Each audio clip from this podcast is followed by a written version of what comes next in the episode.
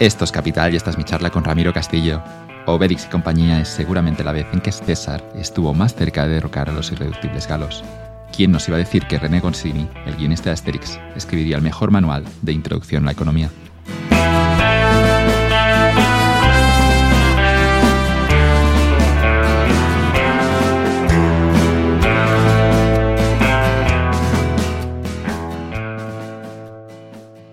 Este podcast está patrocinado por CRO School, un proyecto de Rodrigo Carnicero. La naturaleza nos muestra con claridad que solo si estás creciendo estás vivo. Si no, estás muriéndote, estás muerto o te estás pudriendo. La cruda frase es de James Hunter y la supervivencia es el primer y más importante objetivo de todos los organismos. Ocurre exactamente lo mismo con los proyectos online. Si no optimizas de forma continua, el fracaso está asegurado, y más en los tiempos que corren, donde los márgenes de beneficio cada vez son más estrechos en una nueva economía en la que crecer a base de captar tráfico o subir inversión ya no es viable. La única forma de sobrevivir hoy en día en Internet es optimizando cada una de las patas de un negocio digital. En cro.school, un proyecto de Rodrigo Carnicero, es un lugar en el que aprender sobre la metodología CRO, era un concepto que yo sinceramente no conocía, pero que mirándolo en Internet y traduciéndolo al español sería el arte de optimizar el ratio de conversión. Apúntate a su newsletter y descubre cada semana cómo optimizar un negocio online. Lo mismo te interesa.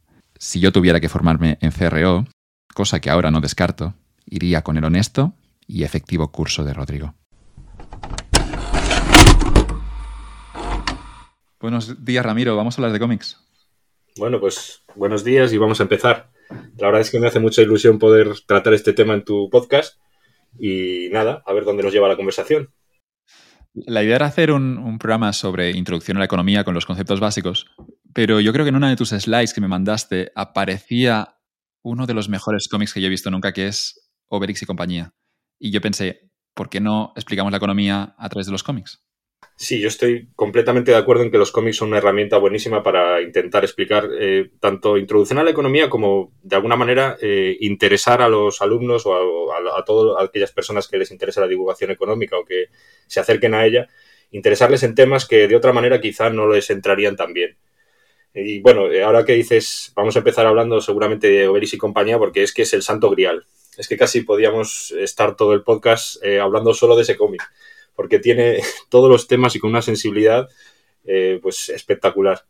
Es que realmente Goscinny, que es un poco el, guionista y el dibujante Suderzo de, los cómics de Asteris, eh, son eh, pues realmente el top, por decirlo así, de lo que en divulgación economía y cómics se refiere, sin ninguna duda.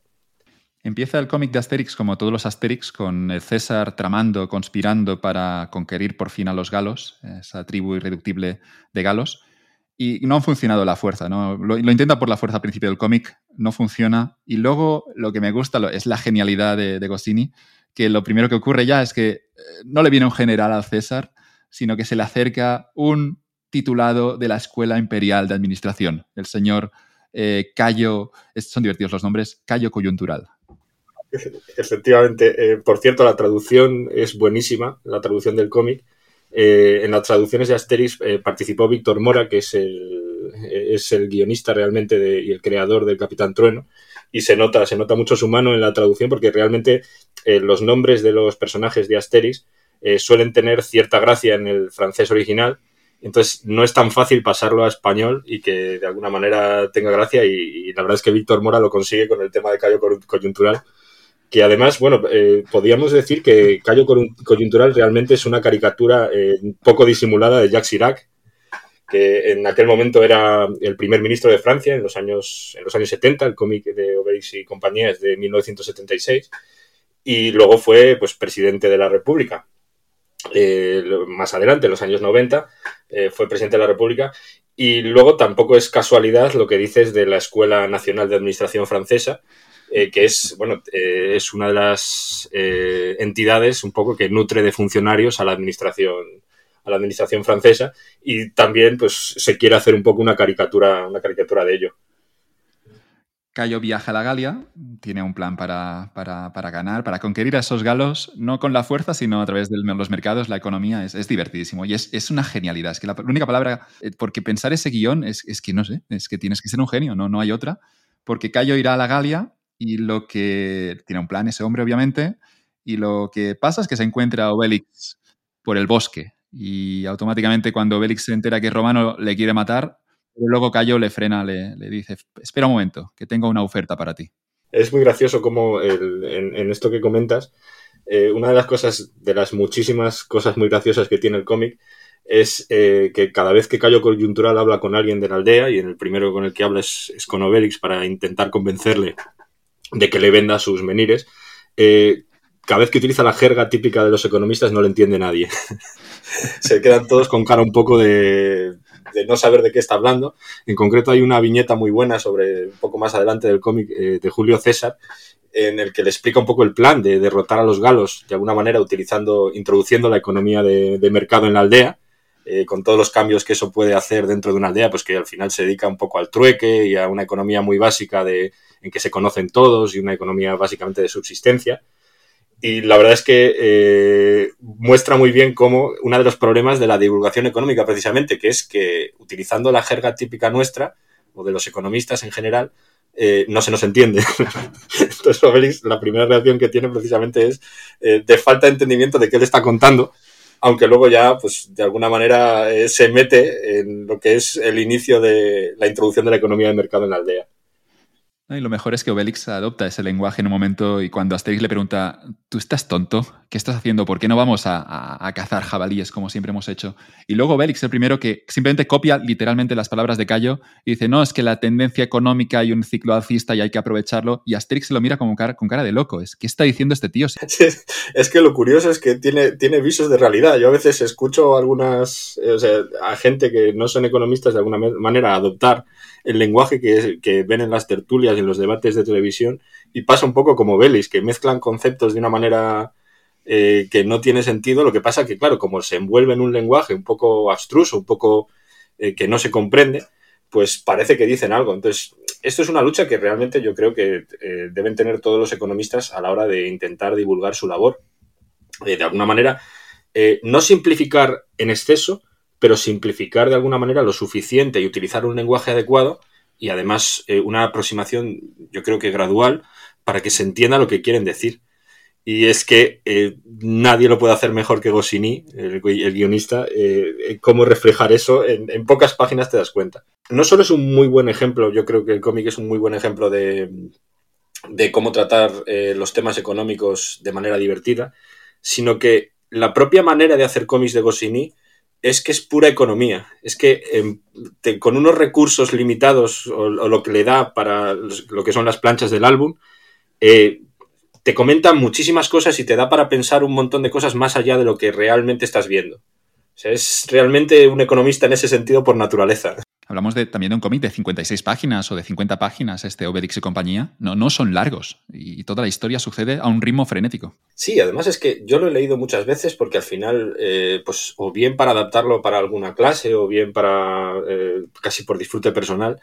Y es que cada vez me sugiere algo nuevo que no había visto anteriormente, que eso es lo que tienen las buenas, las buenas obras. Entonces es que realmente en muy pocas páginas, eh, de alguna manera, eh, cuenta mucho más, con los recursos limitados de esas páginas, cuenta mucho más de lo que realmente eh, dicen simplemente las imágenes. Y luego, bueno, no me quiero olvidar del dibujante, porque claro, esas caras de César, esa, esa forma de reflejar lo que luego hablaremos un poco de la publicidad eh, de los menires y los distintos tipos de menir, la diferenciación de producto que se hace en el cómic, la verdad es que es absolutamente adecuada, por decir, decir poco. Criticábamos antes a los economistas, ¿no? Que a veces yo también tengo la sensación, ¿no? Que algunos economistas se esconden detrás de palabras muy complejas y intuyo, percibo que lo hacen porque realmente no saben lo que están diciendo y luego se esconden en esas palabras grandilocuentes, que es lo que, de lo que también se ríe Goscinny en el cómic. Sí, aparte, aparte de eso, de que es verdad que yo creo que hay un componente de, de alguna manera, eh, esconderse, esconder la falta de conocimiento, eh, también creo que es un poco de maldición de lo que se llama la maldición del conocimiento. Eh, cuando habla también algún economista que, que, sabe más del tema, en ocasiones es que no se da cuenta que no está hablando para una audiencia que conoce los conceptos básicos. si tú ves a economistas un poco más prestigiosos hablar en algunos debates, aunque están diciendo algo que desde el punto de vista de alguien que ha estudiado economía tiene sentido, eh, se tiene que dar cuenta que determinados conceptos la población en general no los tiene por qué entender. Estás hablando de, la, en la jerga profesional, entonces claro, ese uso de la jerga profesional pues impide de alguna manera eh, que se comprenda. Por ejemplo, yo veo mucho que se usa eh, la palabra vaciado de mercado. Dice, no, es que el vaciado de mercado, claro, vaciado de mercado no es un concepto que alguien maneje en su día a día. Es un concepto que realmente, si estás metido, pues sabes que es la igualdad de la oferta y la demanda, o de alguna manera que no hay bienes sobrantes. Pero claro, eso si no se explica, es como un clic que hace en el cerebro de la persona que lo está escuchando y a partir de ahí es que no entiende nada de lo que estás diciendo. El concepto de equilibrio que se habla mucho, claro. También es mezclar un poco la modelización con los conceptos reales. Quiero decir, ya digo que creo que hay dos componentes ahí. Por un lado está que, de alguna manera, hay gente que se esconde detrás de, esa jerga eh, para decir cosas que no tienen sentido y hacérselas como de que sí que las entiende. Y por otro lado, el tema de la maldición del conocimiento. Me, gusta a mí una anécdota aquí. Yo no sé si esto ocurrió de verdad, pero había escuchado que a principios del siglo XX em, el señor Max Planck eh, daba charlas por Alemania, unas conferencias, y el chofer, eh, después de ir a tantas conferencias, al final se aprendió de memoria la charla. Lo que ocurrió es que un día el chofer, también por el aburrimiento, dijo, señor, señor Max Planck, ¿le, importa que hoy dé yo su conferencia? Porque me la he aprendido de memoria. Y eh, Max, que era juguetón, dijo que sí. El chofer dio la conferencia mm, entera y contó lo que, lo que sabía, eh, pero eran solo palabras, no, no tenía un conocimiento profundo del tema porque simplemente se había aprendido un discurso. Y luego alguien de la audiencia hizo una pregunta, ¿no? Y, la respuesta del conductor fue, me sorprende que en esta ciudad se hagan preguntas tan básicas, dejaré que mi chofer la, responda que está en la audiencia. El chofer, obviamente, en la audiencia era el señor Max Planck de Real. sí, la verdad es que eh, tengo que decirte que en mi caso a veces cuando yo mismo estoy explicando algo, eh, sin quererlo, cuando no comprendo muy bien la respuesta que estoy dando, a veces me enredo en temas un poco más técnicos y yo para mí estoy pensando, o sea, estoy contando un rollo que para qué. Es que no es, creo que no es, yo creo que no es fácil. A veces yo tengo que hacer un esfuerzo, por lo menos, para algunas de las cosas, llevarlas a un lenguaje entendible y cuanto peor lo comprendo, eh, pues más incapaz soy de hacerlo. Si lo comprendo bien, normalmente puedo llevarlo a ejemplos o a un lenguaje un poco más llano. Pero si no, la verdad es que al final yo mismo estoy diciendo, o sea, es que no me estoy entendiendo ni yo. La, prueba del algodón son los niños. Tienes que probarlo con tus hijos. Sí, ya mis hijas todavía son un poco pequeñas, pero a ver, a ver eh, cómo les explico economía. Eh, desde luego les introduciré con los cómics. Desde luego ya de serie van a tener, el abuelo les va a comprar todas las obras completas de Asterix, eso, eso ya te lo digo. Y esta, eh, bueno, una cosa relacionada con los niños, que creo que es interesante, es que Asterix cumple una cosa muy curiosa, que es que te gusta en todas las edades. Eh, a mí de pequeño, la verdad es que, pues, en, este mismo cómic, el inicio, que es el que le hacen una fiesta de cumpleaños, entre comillas, a Obélix, en que eh, le traen romanos nuevos, pues esa parte, pues a mí me hacía mucha gracia de pequeño. Claro, ¿qué pasa? Pues que luego cuando por circunstancias estudias economía y vas viendo lo que hay detrás de los gags un poco graciosos que te parecían de pequeño y vas viendo el trasfondo del álbum, es que todavía te gusta más. Eso es dificilísimo de conseguir. Algo que guste a todas las edades y que vaya ganando con el tiempo, como los buenos vinos, la verdad es que es... Bueno, es que de este cómic eh, no vas a escuchar ni una palabra mala por mi parte, porque soy un fan entregado de, los, tanto de los guionistas como de, de todo lo que estamos hablando, de la manera en la que está plasmada. Vamos, vamos ya con el plan de Cayo. Es una locura todo el argumento, porque Cayo, que los, romanos que no han conseguido nunca ganar a, los galos, eh, lo, que ocurría es que aparece este hombre de la escuela de administración y el señor Cayo dice, vamos a utilizar los menires. Que ya lo divertido aquí es que tampoco la gente en un momento se preguntan, ¿y para qué sirven los menires? ¿No? Están comercial, comerciando con menires y no tienen ni claro cuál es la utilidad de un menir. Pero iremos luego a esto el plan de Cayo es encontrarse con Obelix y hacer una propuesta. Y, le dice, tú fabricas menires que yo te los voy a comprar. ¿Cómo desencadena todo esto en el, en el potencial colapso de la aldea? Yo creo que es la oportunidad que han tenido más cerca César de ganar esa guerra. y ha sido a través de, armas económicas. Sí, es que está muy bien plasmado cómo el, elemento de que cuando tú introduces un mercado, siempre hablamos de los mercados de alguna manera como una herramienta, una herramienta de organización o una manera de coordinar a los individuos. Entonces, eh, el asunto es que lo que muestra un poco el cómic, yo creo, es que la introducción del mercado en una economía que no está basado en él, tiene también, no es una herramienta neutral, eh, tiene de alguna manera eh, un efecto sobre el comportamiento y los incentivos de los individuos que también afecta de alguna manera a cómo piensan y a la moral que tienen. Esto eh, lo, tengo yo aquí apuntado que dentro de las notas que he cogido para el álbum, hay un premio Princesa de Asturias que es Michael Sandel, que fue el premio Princesa de Asturias de Ciencias Sociales en 2018, que precisamente siempre está recordando a los economistas esto, que cuando tú planteas introducir un mercado, por ejemplo, en, las emisiones eh, de dióxido de carbono, o que cuando tú planteas introducir eh, algún pago relacionado con algún tema, lo que ocurre es que también cambia de alguna manera la manera en que percibimos eso.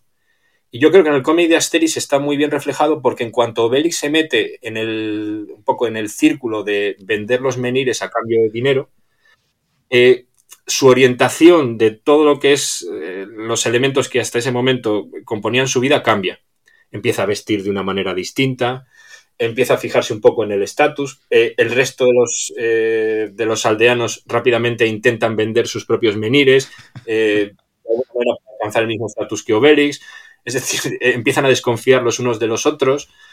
todo esto, todas estas implicaciones morales de meter el mercado están está muy bien reflejado, yo creo, en el cómic. Cuando antes se cooperaba, ¿no? Porque fíjate que estabas diciendo antes cómo era la economía antes de que llegue Cayo Coyuntural. Teníamos una economía de trueque, autosuficiente, de acuerdo que no son muy ricos, pero es cierto que es una economía muy de la tribu, donde todos más o menos están al mismo nivel, excepto que hay un jefe, que es ese, el jefe también es divertidísimo, pero es cierto que todos cooperan porque entienden que hay una comunidad, no se miran tanto como individuos, y aquí también la crítica del escritor, de Goscinny, de, que la introducción del mercado hace que la gente se vuelva más individualista, pero aquí la crítica genial es que eso no nos hace mejores ni tampoco nos hace más felices. Es, una genialidad, es que yo no me canso de decirlo. Es que es buenísimo. de hecho, eh, el ejemplo que pone Michael Sandel, este premio Princesa de Asturias que te comenté, habla sobre qué pasa si en una guardería en que los padres llegan frecuentemente tarde, esos padres pueden pagar de alguna manera eh, por eh, por llegar tarde. Es decir, pueden pagar una multa. Entonces, lo que pasa es que tú a priori pensarías, como pagan una multa, van a dejar de llegar tarde. Es decir, introduces ahí un concepto un poco monetario de mercado, cuando la realidad es que en muchas de las experiencias se observa que al final llevan a sus hijos más veces tarde o eh, aumenta el número de hijos que van tarde a la guardería. ¿Por qué? Porque de alguna manera cuando perciben que pueden pagar por ello, cambia un poco su visión de qué es llegar tarde a la guardería. Eh, anteriormente, eh, de alguna manera, se sentían mal por llegar tarde porque había un profesor o un, vamos, un tutor de los, de los niños que tenía que esperarles, y ahora como pagan, pues se sienten en el derecho de hacerlo. Pues esto mismo, de alguna manera, yo creo que el cómics de, de y compañía lo, muestra muy bien. Lo muestra muy bien cómo eh, cambia completamente las prioridades de Obelis. de Obelis y del resto de la aldea, y esa cooperación no les hace ninguno más felices, pero les hace descubrir algo que no habían pensado nunca. Hay una cosa también en el ejemplo de guardería, no sé si sabes cómo termina, porque es que hay además un último giro que además refuerza todo este mensaje, que es que cuando termina ese estudio económico de la guardería y quitan ya, porque han visto que pagar por llegar tarde ha empeorado, la gente todavía llega más tarde, cuando quitan la sanción, lo que ocurre es que deberíamos regresar al equilibrio, pero es que lo que ha ocurrido es que una transacción que antes era social, nos sentíamos culpables por llegar tarde, ahora la hacemos monetaria y lo que ocurría es que una vez se ha, roto este vínculo, cuando ya no había la sanción, los padres ahora seguían llegando tarde. Es decir, te habías cargado lo que era el incentivo social. Eso ya es la hostia. Eh, no lo sabía, no, no sabía al final. Eh, lo había leído, eh, había leído el ejemplo. Tengo uno de los libros de Sander, pero no, no recordaba este, este final que me cuentas, pero es muy interesante. afortunadamente en el álbum de Asterix todavía los, no, no, pasa eso y vuelven otra vez al, al banquete final. Pero dices una cosa antes que, es verdad, que es que si tengo la sensación, no lo había pensado, pero sí tengo la sensación que es una de las veces que más cerca está César de derrotarlos. Porque hasta que no se va todo de madre, eh, eh, sí, sí, hasta que no se va todo de madre hay una verdadera mala sangre entre, entre la gente de la aldea. Bueno, vayamos con el plan de Cayo. introduce el dinero, empieza a comprarle los medios a Obelix y ahora la genialidad, eh, lo, que ocurre es que cada vez le va a pagar más dinero. Dice, no, el mercado está subiendo. Y Obelix, en el momento en el que puede sacar más, no, recuerdo la moneda, si eran sestenios o sestecios. Sí. Cuando, cuando introduce la moneda, ahora Obelix cada vez le paga más dinero y lo que pasa es que cuando Obelix empieza a ganar oro y puede comprarse, hay un día que en la aldea decíamos que eran autosuficientes, pero un día llega un mercante con un carro con dos bueyes y Obelix se lo compra todo, incluso los bueyes, le, compra todo el carro. No, sí, que es verdad que aparece también otros algunos de Asteris que tienen ciertas ferias, comercian con alguna persona de fuera, pero realmente es una economía pues, relativamente básica. Hay, en la aldea una economía muy autosuficiente, pero hay un poco de comercio. Incluso había comercio con los egipcios ¿no? y los fenicios, ahí esos piratas, pero, pero se van en algún momento. Hay, hay, un poco de movimiento, pero sigue siendo una economía cerrada. Lo, lo que sería una autarquía, insisto, es, es algo muy desfasado, pero a ellos les funciona. Sí, claro, eh, en, una pequeña escala eh, pues, eh, funciona, lo que pasa que, claro, en cuanto el tamaño aumenta, pues obviamente se necesitaría de alguna manera pues, algún tipo de comercio, como ha sido históricamente, para de alguna manera mejorar las condiciones materiales de, los, de los, habitantes. empieza Obelix a ganar más dinero y ahora lo, interesante es que los, sus colegas de la aldea, sus amigos, eh, identifican también las mujeres, ahí como, introduce a veces, creo que hay ese abuelito que tiene una mujer guapísima siempre, y cómo hace que la presión no es solo individual, sino que a veces la presión la introduce, en ese caso, la mujer. Es como, Obelix gana más dinero, ¿por qué tú estás ganando tan poco? ¿no? Aquí la, pareja, podría ser el hombre o la mujer, pero lo que ocurre es que lo, que hace Goscinny es que a veces no es una cuestión ya de tus preferencias, sino que a veces tu pareja sentimental puede eh, introducir una presión que para ti no tiene ningún sentido. Sí, se trata de alguna manera de una presión social.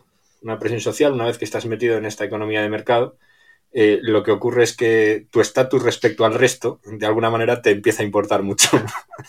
es casi una cosa comparativa. Más que que tú tengas mucho, es que el otro tenga y tú no tengas. Entonces empiezan a ver que Obelix eh, viene vestido de otra manera.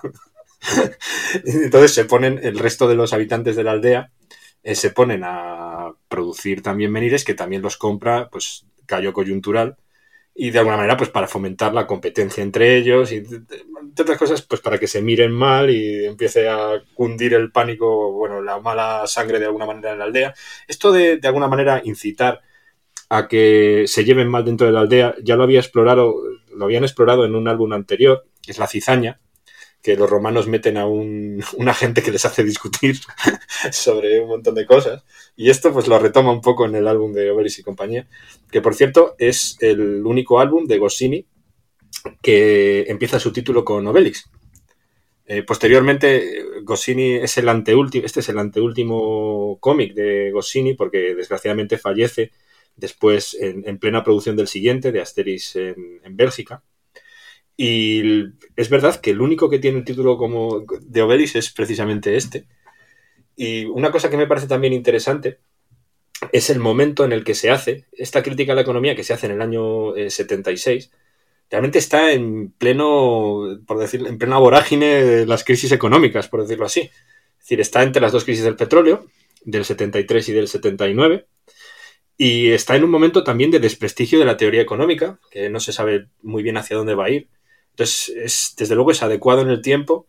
Fallece Goscinny y lo que ocurre es que están dibujando Asterix en Bélgica y creo, si, si lo recuerdo bien, que empieza a llover en el momento en el que Goscinny deja de colaborar y seguirá lloviendo hasta el final de ese cómic de Asterix en Bélgica. Sí, efectivamente, mira, tengo aquí Asterix en Bélgica, que es el siguiente, y en la página 32 eh, hay una plancha en la que empieza a llover repentinamente que es un poco la plancha en la que, de alguna manera, es el, homenaje que le hace Uderzo, es que el cielo está nublado, lloviendo, desde que Goscinny, desde el punto en que dejó de trabajar Goscinny, otra genialidad del, dibujante. Eh, la verdad es que fallece, desgraciadamente, también, eh, es una pérdida muy importante, obviamente artística y personal, pero eh, fallece en, en un momento en que, en el esplendor, yo diría, de las aventuras de Asteris, ya se ha alcanzado una madurez. El primero, que es Asteris el Galo, eh, pues de alguna manera es un cómic un poco más infantil, presentación de los personajes, pero poco a poco coge marcha y es que hay una serie de ellos que, son buenísimos y está en pleno, vamos, en pleno auge creativo. Eh, luego continuó, Uderzo continuó las historias de Asteris y Obelix. Eh, lo que pasa que la calidad del guion yo creo que es inferior. Siguen siendo disfrutables, pero no se alcanza lo mismo. Y le hizo un homenaje también a Goscinny un poco más adelante, en la Odisea de Asterix, aparece un personaje en Tierra Santa que es eh, que está basado obviamente en Goscinny. Y me parece pues eh, la verdad es que me parece pues un homenaje precioso tanto el de Asterix en Bélgica como el siguiente que le hace. Y nada la verdad que una pena una pena pero vamos, desde luego esto que nos dejó es para recordarle para siempre. Lo, que tenemos es que Obelix empieza a comportarse de forma un poco extraña. Eh, todo esto obviamente inducido por Cayo Coyuntural. Un día va a comer cuando va a cobrar por sus menires y Cayo Coyuntural le dice, Obelix, tú eres un hombre de negocios ya no puedes vestirte así. En el momento en el que Cayo Coyuntural le dice esto a Obelix, Obelix se compra unos trapos. Pero lo divertido también es que cuando se compra estos trapos de más lujo, de seda, imagino, eh, lo que ocurre es que Asterix le verá y la reacción de Asterix es partirse la caja. Es decir, se ríe de Obelix. ¿Dónde vas vestido? ¿Dónde vas disfrazado? ¿Qué es lo que diría Asterix si viera a alguien en traje y corbata? Es ¿dónde vas con eso tan incómodo alrededor de tu cuello? Y la reacción de Obelix es, no entiendes nada, se comporta ya como un aburrido hombre de negocios y lo que me encanta es divertidísimo, le dice Obelix, no tengo tiempo o algo así, ya te llamaré para comer. y Asterix se lo mira, Asterix se lo mira como diciendo, este tío ha perdido la cabeza, tenemos que hacer algo para recuperarlo. Asterix y Panoramix serán los, serán los únicos cuerdos en la aldea. Es la vida de los distritos financieros. Ese continuo sin tiempo. Eh, es que está muy bien caricaturizado esos diálogos, ese continuo para ir a la carrera. Incluso se, relaciona con Asterix en esos códigos de, negocios de que no pueden quedar para ir a cazar jabalís, que es lo que les gustaba antiguamente, que tienen que quedar para comer, obviamente en un restaurante caro. es que es buenísimo. Y luego, eh, lo que hablabas del traje de Obelix y todo esto, yo eh, alguna vez lo relaciono cuando estoy en las clases y utilizo este cómic, eh, lo relaciono con, con, Thorstein Veblen, con el economista Thorstein Veblen y los, bienes un poco de estatus y de alguna manera bienes que señalizan eh, de alguna manera eh, tu posición social. Y es un poco la introducción precisamente del vestido y de alguna manera de lo que, de lo que llevas como un símbolo de estatus dentro, de la, dentro de la aldea. Me parece, me parece otro de las genialidades del, álbum, el introducir estos conceptos que se pueden usar mucho en clases de economía, un poco como, como mm, excusa para explicar pues el uso de esos bienes, por ejemplo, de que confieren a la persona en la que, eh, que los tiene pues un estatus dentro de la sociedad.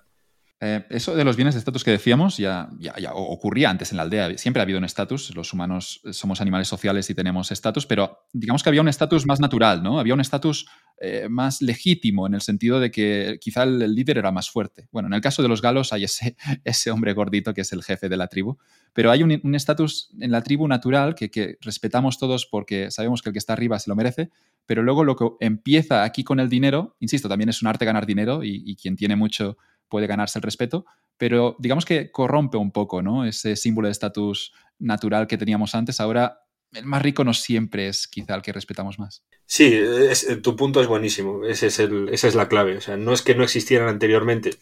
Yo creo que no es que no existieran anteriormente eh, bienes de estatus o una posición social dentro de la aldea, obviamente existían.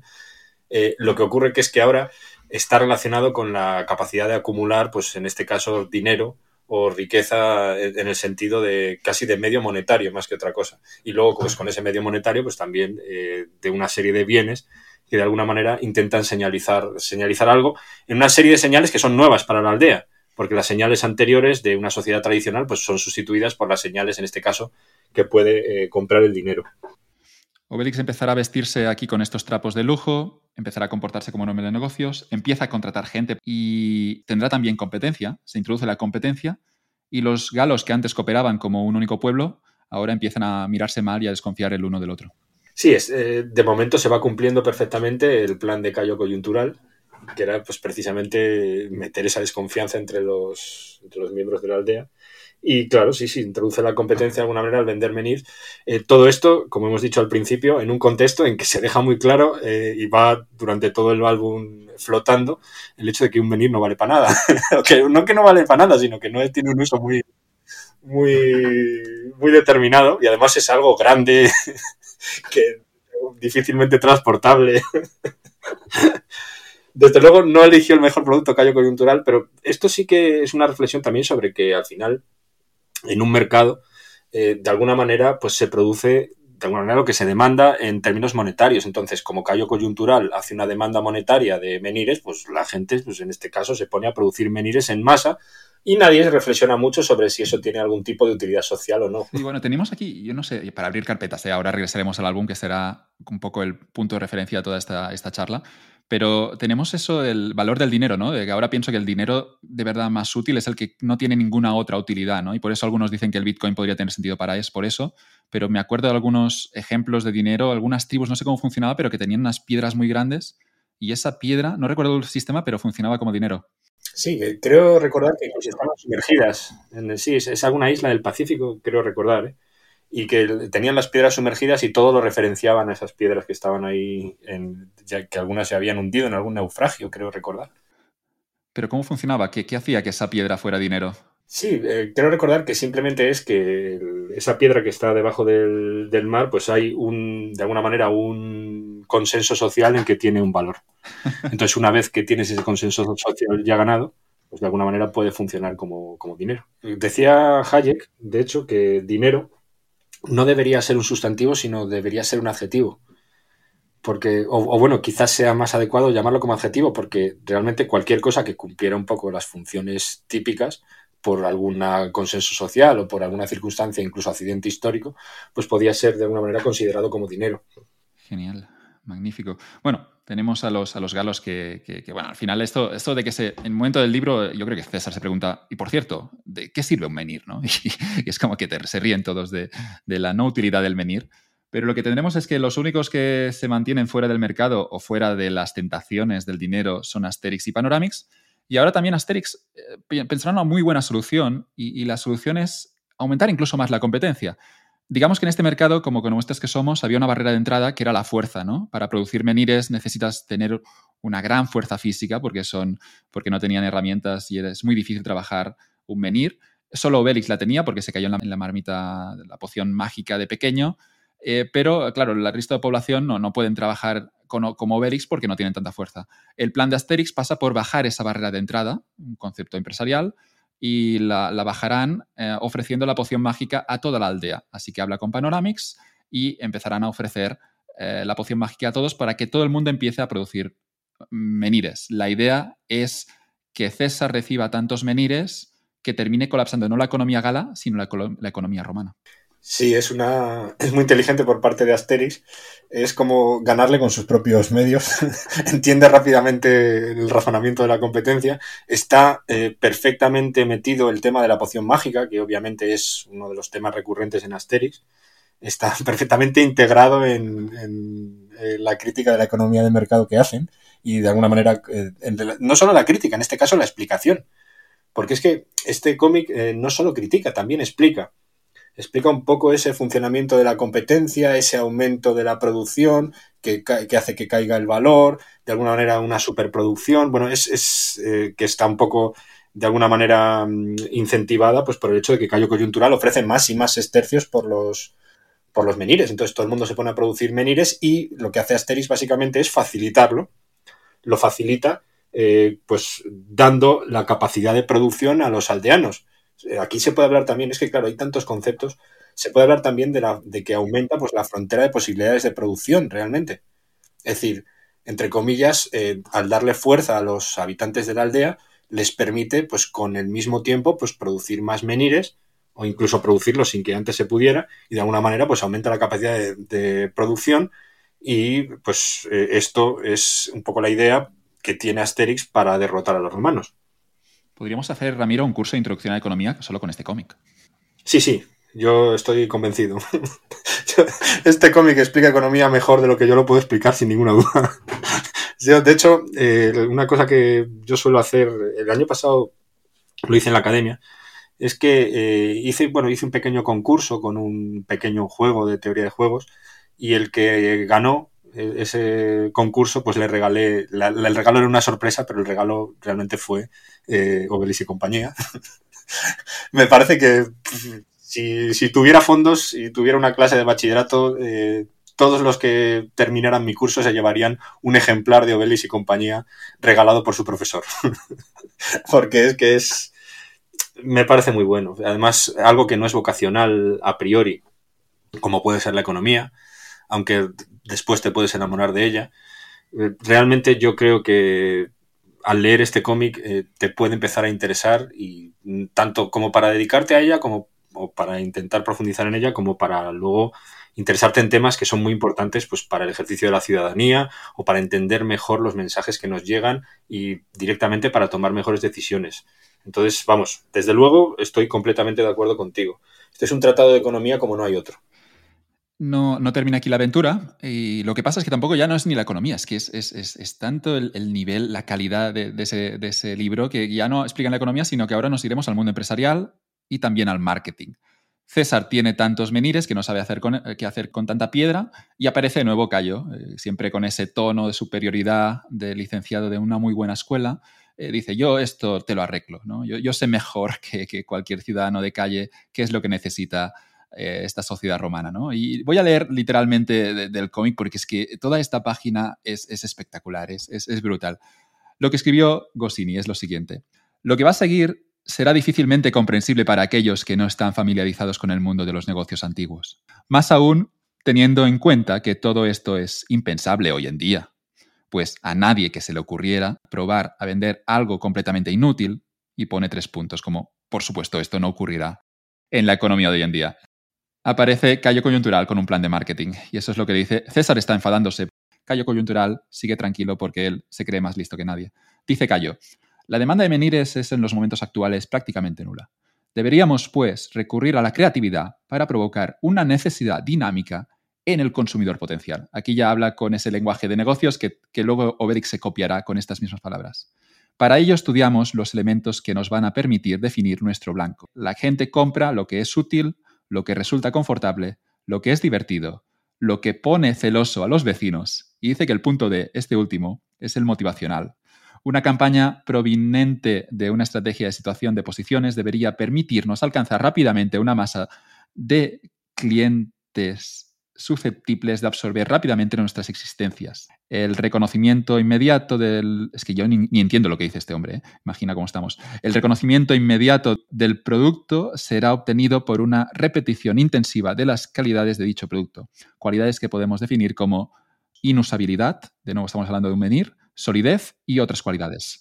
No hago pues alarde de prospección aventurera si digo que deberíamos llegar a obtener bastante pronto resultados positivos. Hemos dicho que el cómic era una perfecta introducción a la economía. Aquí tenemos, yo creo, la, mejor introducción al marketing que he visto en mi vida. Es que es buenísimo. Es que fíjate que lo he escuchado y lo he leído un montón de veces y todavía es que me río solo de, lo bien que está, que está hilado.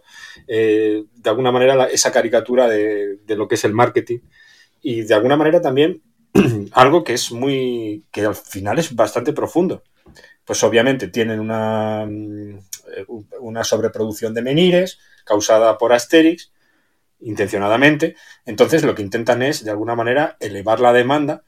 Entonces hace un plan, de alguna manera, pues para conseguirlo. ¿Qué ocurre? hace mucha gracia, dentro de lo que has leído, eh, que una de las características que usa para ese plan de demanda es la inusabilidad. o sea, es que utiliza, al final, intenta publicitar algo que sabe que no tiene un uso definido y es un poco, eh, de alguna manera, algo que la economía moderna pues, se ha tratado bastante.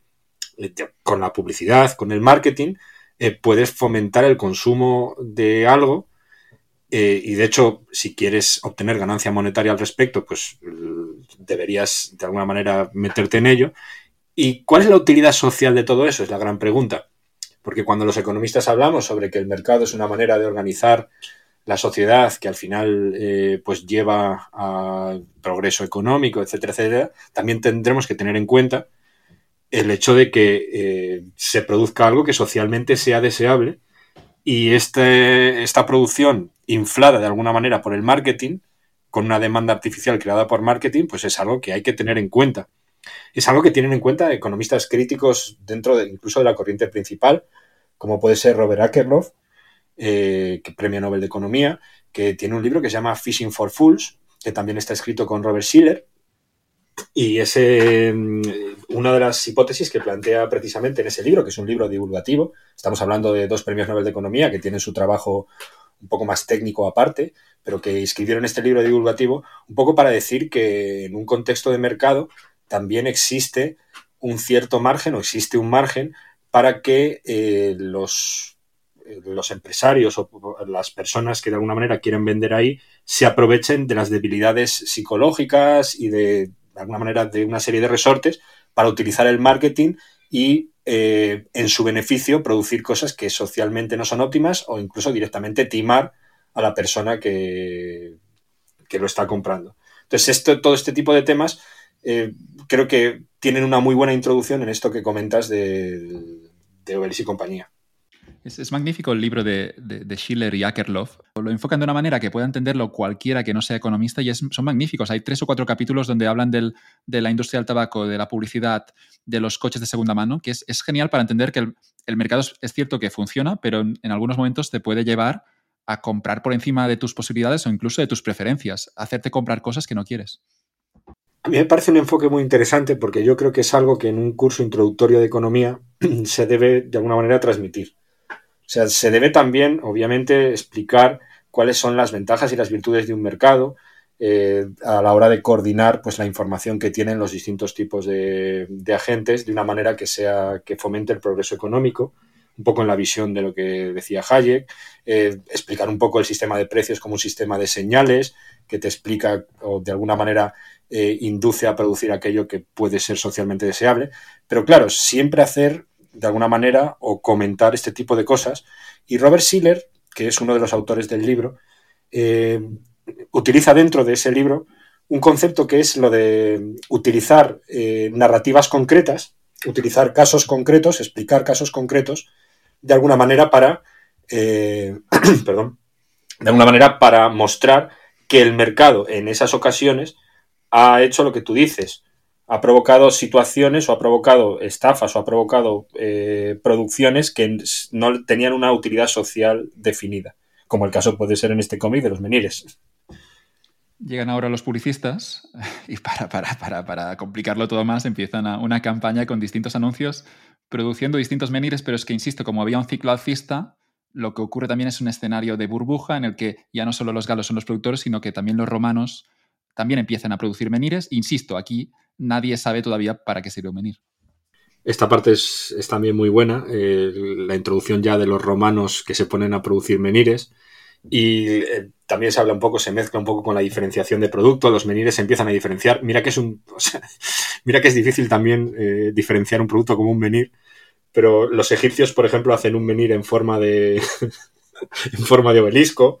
de alguna manera entran en la competencia los romanos y aparece, lo comentaremos ahora seguramente un poco más adelante, el tema del proteccionismo también, que los romanos empiezan a limitar la llegada de los, de los menires galos y aparecen los sindicatos también negociando con el César.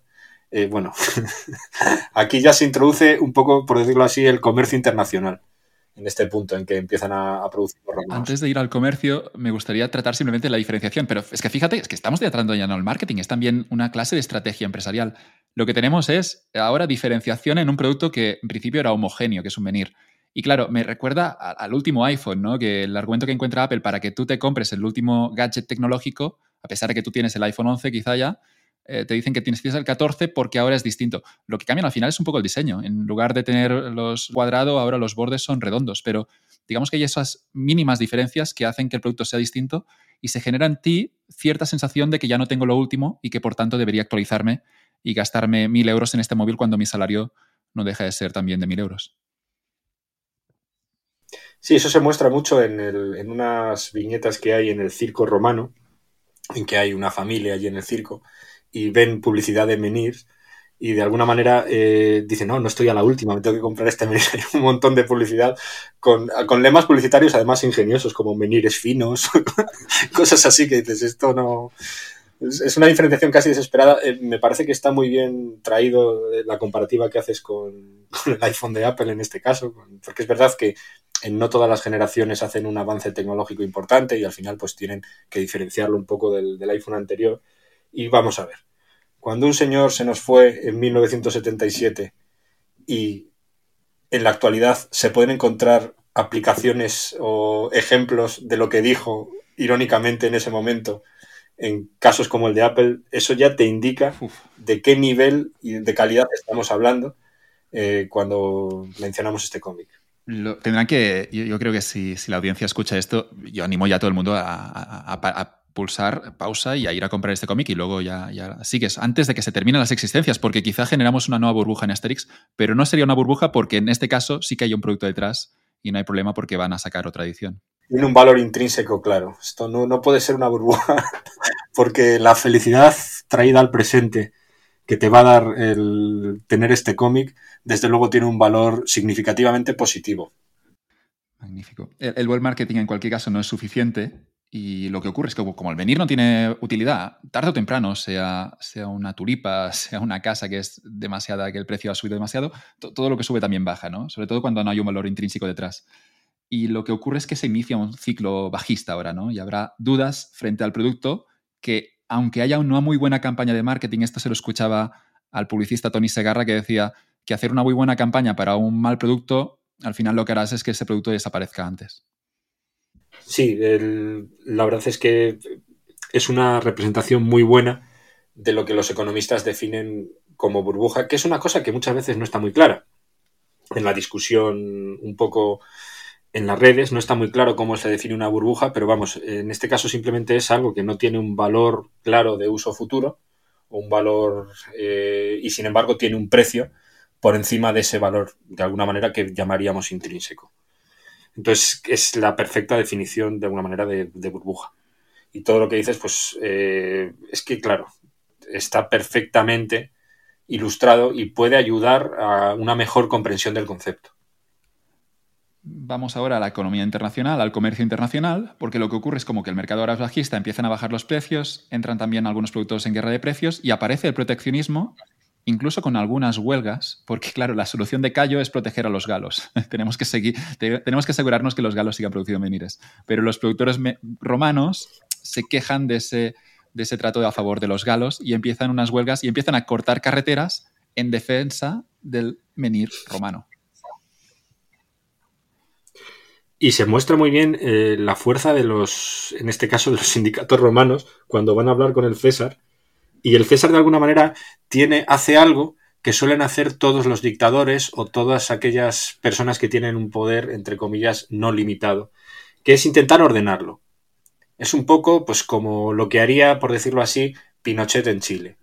Dice, va, los precios están subiendo, pues les ordeno que no. Es decir, voy a decir que los precios pues no suban. Entonces, intenta de alguna manera ordenar a los productores propios de la Galia, eh, de la Galia no, de, Roma, eh, lo que tienen que hacer. Y entonces el del sindicato le dice, mira, a mí no me cuentes aquí historias, se van a perder puestos de trabajo romanos si no producimos menires, así que yo voy a hacer lo que me dé la gana.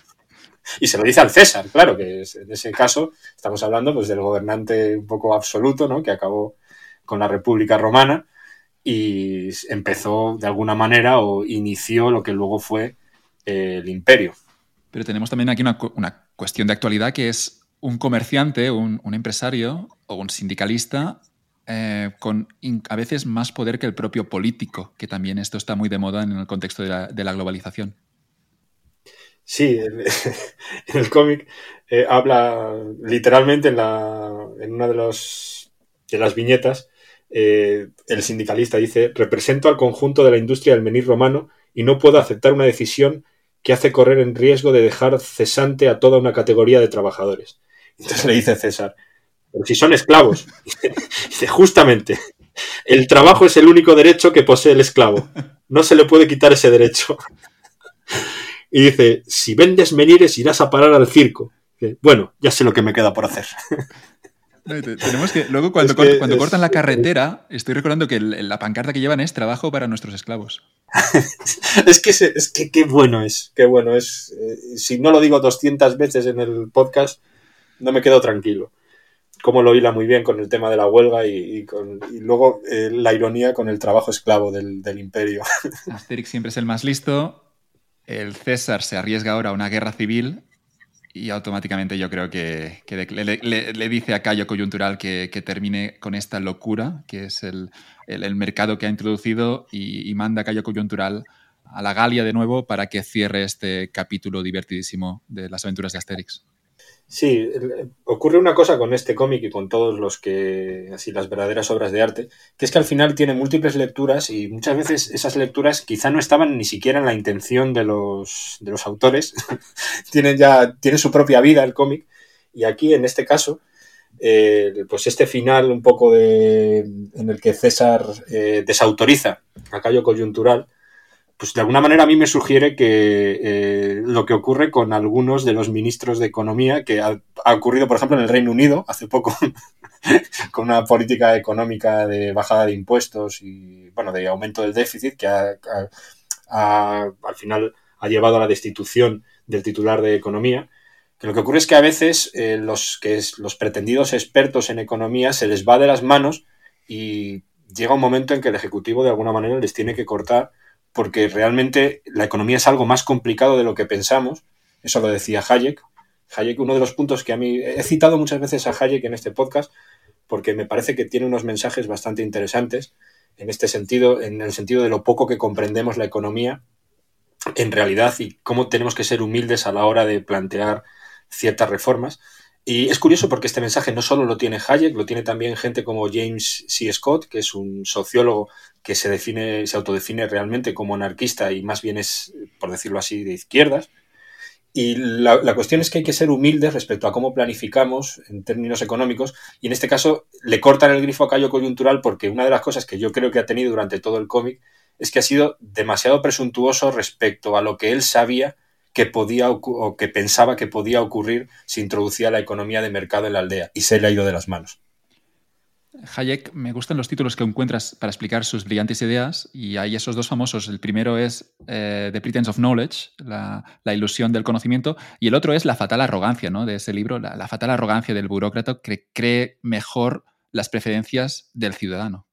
Sí, yo aquí la verdad es que eh, en el tema de Hayek eh, a mí me parece, eh, su, hay una biografía de Hayek que me parece muy buena de Bruce Caldwell, que su, tiene, vamos, tiene un, libro en el que cuenta un poco su biografía.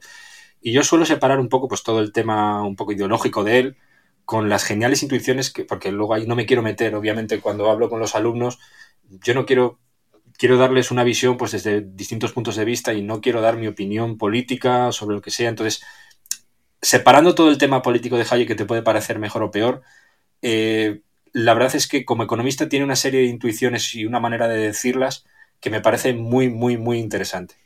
Muy interesante. Eh, tiene un artículo en la American Economic Review sobre el uso del conocimiento y sobre cómo el mercado es una buena manera de coordinar a los individuos, que es, pues es un clásico imperecedero. Fue votado como uno de los mejores artículos de la American Economic Review en, el aniversario, en los 100 años, me parece, de la revista. Eh, sí, en uno de los aniversarios, y la verdad es que eh, me parece vamos, me parece imprescindible. Eh, varias de sus intuiciones me parecen imprescindibles a la hora de alguien que quiera aprender una introducción a la economía y se puede de alguna manera relacionar con este álbum, como hemos comentado.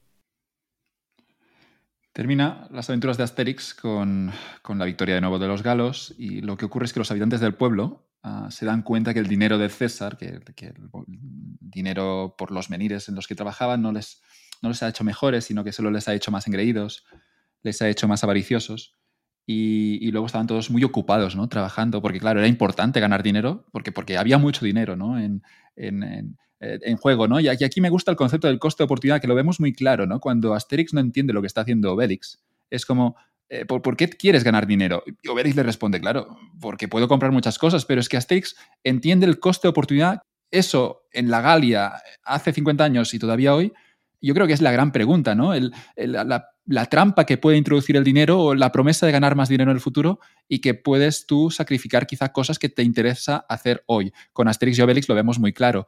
Eh, a Obelix le gustaba cazar jabalís, eso es lo que le hacía feliz junto a su amigo Asterix y la introducción del dinero hace que se olvide de ese hobby y empieza a producir menires y no se pregunta en ningún momento por qué lo está haciendo. La única razón es el dinero, pero insisto, el dinero puede tener sentido, pero es que el dinero tiene ese punto también que te puede corrompir y puede hacer que, pierdas, pierdas la perspectiva de lo que es importante.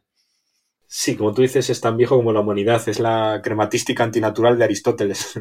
el hecho de que al final, muchas veces, casi sin pretenderlo, el individuo al final entra en un círculo en el que al final lo único que valora es la acumulación. Eso se ha tratado, vamos, desde el principio de los tiempos en economía, el dinero, confundir el dinero como un fin en vez de como un medio y relacionarlo con el concepto del coste de oportunidad me parece también una muy buena idea. Estoy pensando siempre en términos de cursos introductorios a la economía en este caso. Y luego, bueno, eso se trata en miles de obras. A mí me encanta, por ejemplo, eh, poner el ejemplo de Thorin Escudo, Escudo de Roble en la, obra de Tolkien, que hasta el final de la, del Hobbit, al final de la obra se arrepiente un poco, pero de alguna manera sucumbe a la fiebre del oro en ese sentido sucumbe a la fiebre de acumulación, dejando cosas más importantes entre medias, incluso rompiendo su amistad con Bilbo en determinado momento por ello. Entonces, esto está reflejado también, y luego al final se arrepiente y se reconcilia. Eso está también reflejado muy bien en Novelis y compañía, como tú dices. Me parece muy interesante el enfoque que das. Animamos a todo el mundo a ganar dinero porque ganarás más poder de decisión, ganarás más libertad de movimientos, pero llegando, entendiendo esto, que el, que el, dinero es un medio, que no, que no es un fin en sí mismo, y hay mucha gente que pierde la perspectiva, ¿no? Y, eso eh, sigue siendo vigente, yo creo, hoy en día, ¿no? De que vemos mucha gente que quizás se olvida de lo que quiere hacer y quizá ya tiene suficiente dinero. No hablamos de mileuristas, hablamos de gente que ya tiene suficiente, pero sigue compitiendo porque, porque ha perdido la cabeza, igual que la perdieron los galos por culpa de César. Sí, esto son, forma parte de todas esas eh, asteriscos que yo creo que hay que ponerle eh, a la explicación del mercado cuando se ve en cursos introductorios a la economía hay que explicar muy claramente eh, la diferencia entre medio y fin eh, y de alguna manera la utilidad del dinero sin perder la perspectiva de que al final el fin último esto, hay muchos economistas a la historia que han estado preocupados por ello. Esta mm, preocupación por los fines pues lo, retoma incluso John Maynard Keynes. John Maynard Keynes retoma en este sentido a Aristóteles eh, como la preocupación más bien por el fin. ¿vale? No, la asignación de recursos es, no tanto la asignación de recursos escasos para una serie de fines sin determinar, sino la preocupación por ese fin.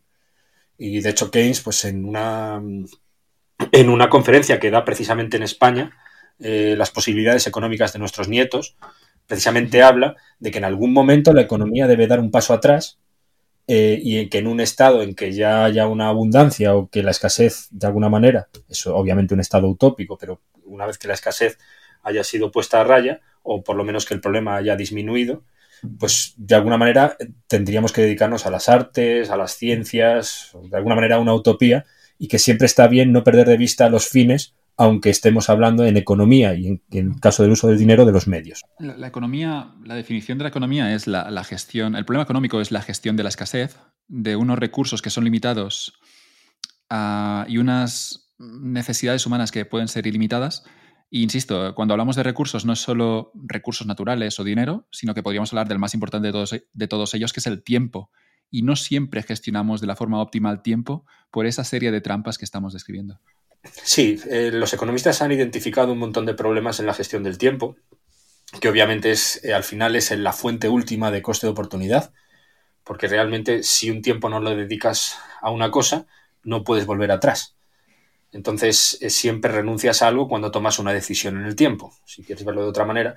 Y mm, la verdad es que en este sentido yo creo que han hecho aportaciones muy valiosas, eh, como por ejemplo, pues también la consistencia temporal de las decisiones, de alguna manera establecer una serie de reglas que te impidan caer, por ejemplo, si, eh, quieres hacer una dieta, eh, pues un problema muy habitual es que te levantas por la mañana con ganas de hacer esa dieta y luego cuando llegas a la comida, pues te encuentras tu comida favorita, que son, por ejemplo, macarrones boloñesa, y lo que ocurre es que eh, caes y de alguna manera no te comportas como en el largo plazo sería óptimo para ti que querías hacer una dieta. Entonces, este tipo de problemas, que los economistas lo han identificado como el problema de inconsistencia temporal, que por cierto lo trató mucho un economista que ha fallecido muy recientemente, que es eh, Prescott, Premio Nobel de Economía, eh, pues los economistas han ideado una serie de reglas para, de alguna manera, o una serie de formas de establecer reglas para evitar este tipo de malas decisiones temporales.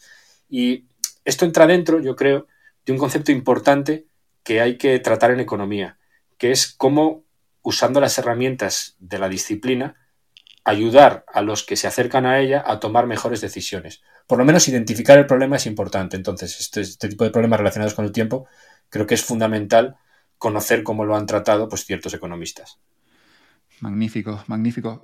Tenemos luego, claro, al final ya hemos dicho, hemos hecho el spoiler, pero no es spoiler porque todos los Asterix terminan igual, que hay la gran cena en el pueblo, todo el mundo eh, vuelven a ser amigos, vuelven a pensar como un colectivo y no de forma individual, porque desaparece el dinero y regresan a esa economía más primitiva del trueque, que insisto, tampoco hace falta idealizarla, la economía de mercado tiene muchas cosas buenas. Efectivamente. al final hay que tomarlo en su contexto lo que pasa que ese, lo que yo llamo esa serie de asteriscos que hay que ponerle a las explicaciones del mercado siempre también son importantes. Eh, y eso tiene que ir acompañado un poco también de, las, de los logros que se, han que se han conseguido con la economía de mercado y el desarrollo que se ha conseguido. Y entonces, pues este álbum pues es un buen, un buen complemento a todo eso. Desde luego. Que, el mensaje de Asterix también em, siempre ha sido ese de, de, bueno, de mantener las tradiciones, un una crítica clara a la globalización, a la homogeneización de las, tradiciones, de las ciudades, de las culturas, y lo que están defendiendo, y eso es muy francés, porque los franceses siempre han estado muy orgullosos de, su tradición y su cultura, eh, lo podemos ver muy, muy, muy en los cómics. Ya no hablamos del sistema económico, sino que hablamos de un sistema globalización donde te vas a una ciudad y no sabes, si estás en América, en Europa o en Asia. Sí, desde luego es uno de los mensajes eh, y que está muy relacionado con el hecho de que sea un cómic francés. Lo que pasa que es que a mí me gana la manera en la que te lo, te lo cuenta Goscinny. Porque te lo cuenta con cariño, es, es un humanista. Te lo cuenta de una manera que otro haría un chiste mucho más vulgar o algo mucho más pasado de vueltas y te lo cuenta de tal manera que es, que es con cariño. A mí me, la verdad es que me resulta incluso tierno la manera que lo, que lo hace a la vez es crítico, es el punto perfecto. Es el condimento perfecto de, un gran cocinero, en este caso de cómics. veo que te emociona, pero es que también me emociona a mí. Y, es que no sé cómo, ya cómo decirlo, podemos seguir diciendo que el libro es genial y todo eso, pero es que no sé, yo, me gustaría que ese libro fuera leído por toda la humanidad. ¿no?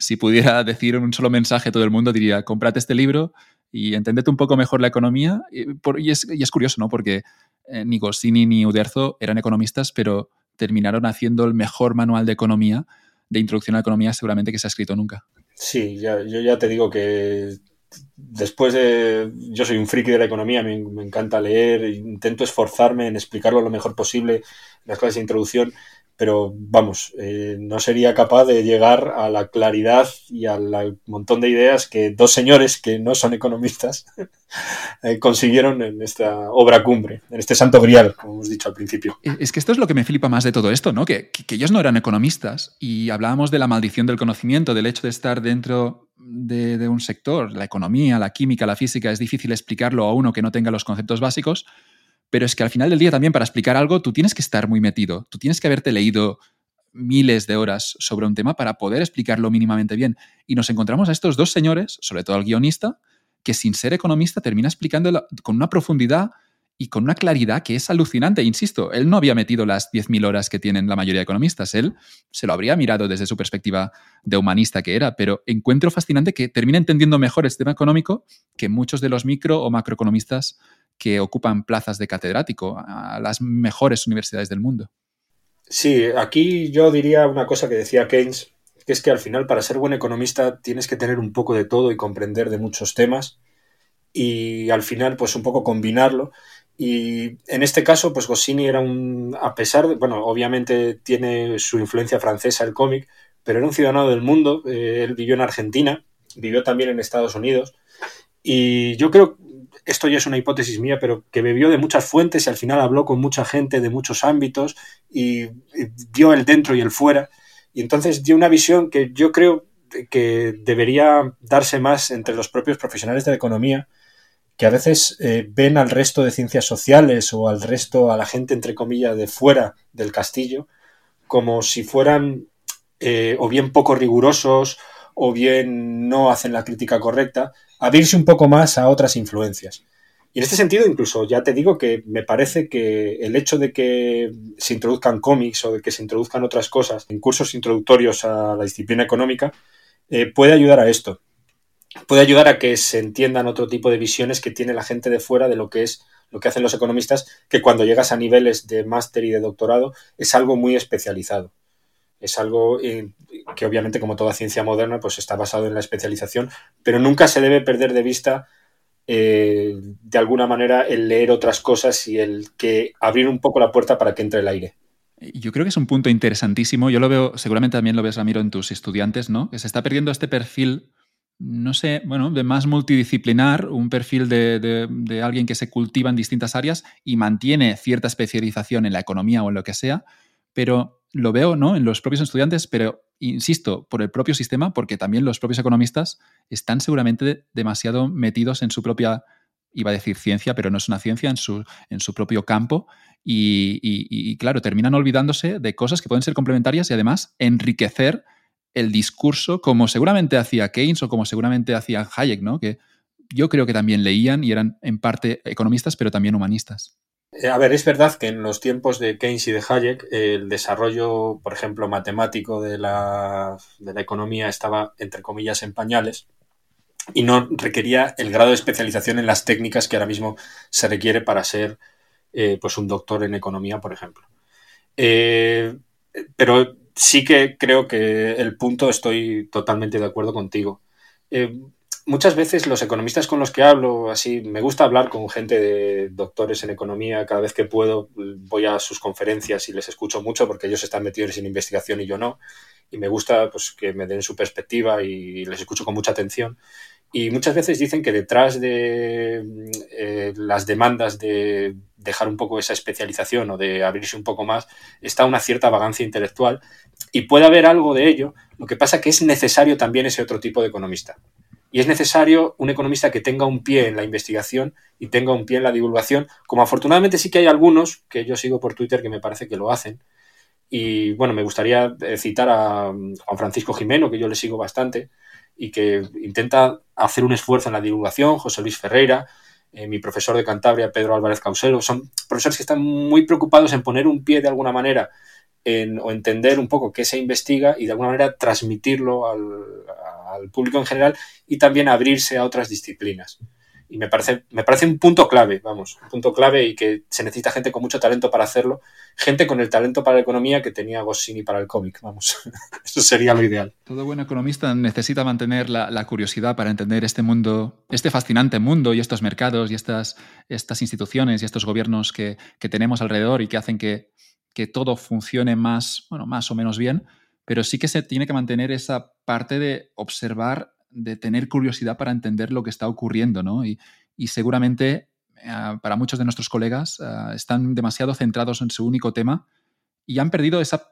curiosidad de entender lo que está ocurriendo. Yo lo recuerdo ahora, una anécdota aquí, pero estudiando la carrera, eh, me acuerdo que no sacaba las mejores notas, pero sí recuerdo que estábamos en medio de crisis económicas porque estudié del año 2007 al 2012, buen timing por mi parte, y recuerdo seguir la actualidad económica pero fascinado. De, no, no, no es que me gustasen las crisis, sufría obviamente por toda la gente y por, también por, por lo que podría ocurrir, pero a la vez recuerdo seguir las crisis, primero la crisis de Lehman Brothers, luego la crisis de la deuda pública, y recuerdo leer los periódicos, leer noticias, leer blogs, intentar entender lo que estaba ocurriendo, leer ese, esa explicación tan buena de Leopoldo Abadía, recuerdo que contó la crisis ninja, eh, luego siguiendo a Sala Martín, eh, no, no perderme un solo artículo, ¿no? una curiosidad de quiero entender lo que está ocurriendo, quiero ver el mundo con ojos de economista.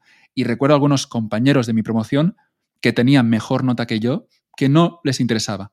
Y claro, al final hay una reflexión que es, bueno, yo me acuerdo de algún examen que seguramente no estudié tanto como debería, pero es que seguramente entendí mejor la economía que, esos, esos compañeros.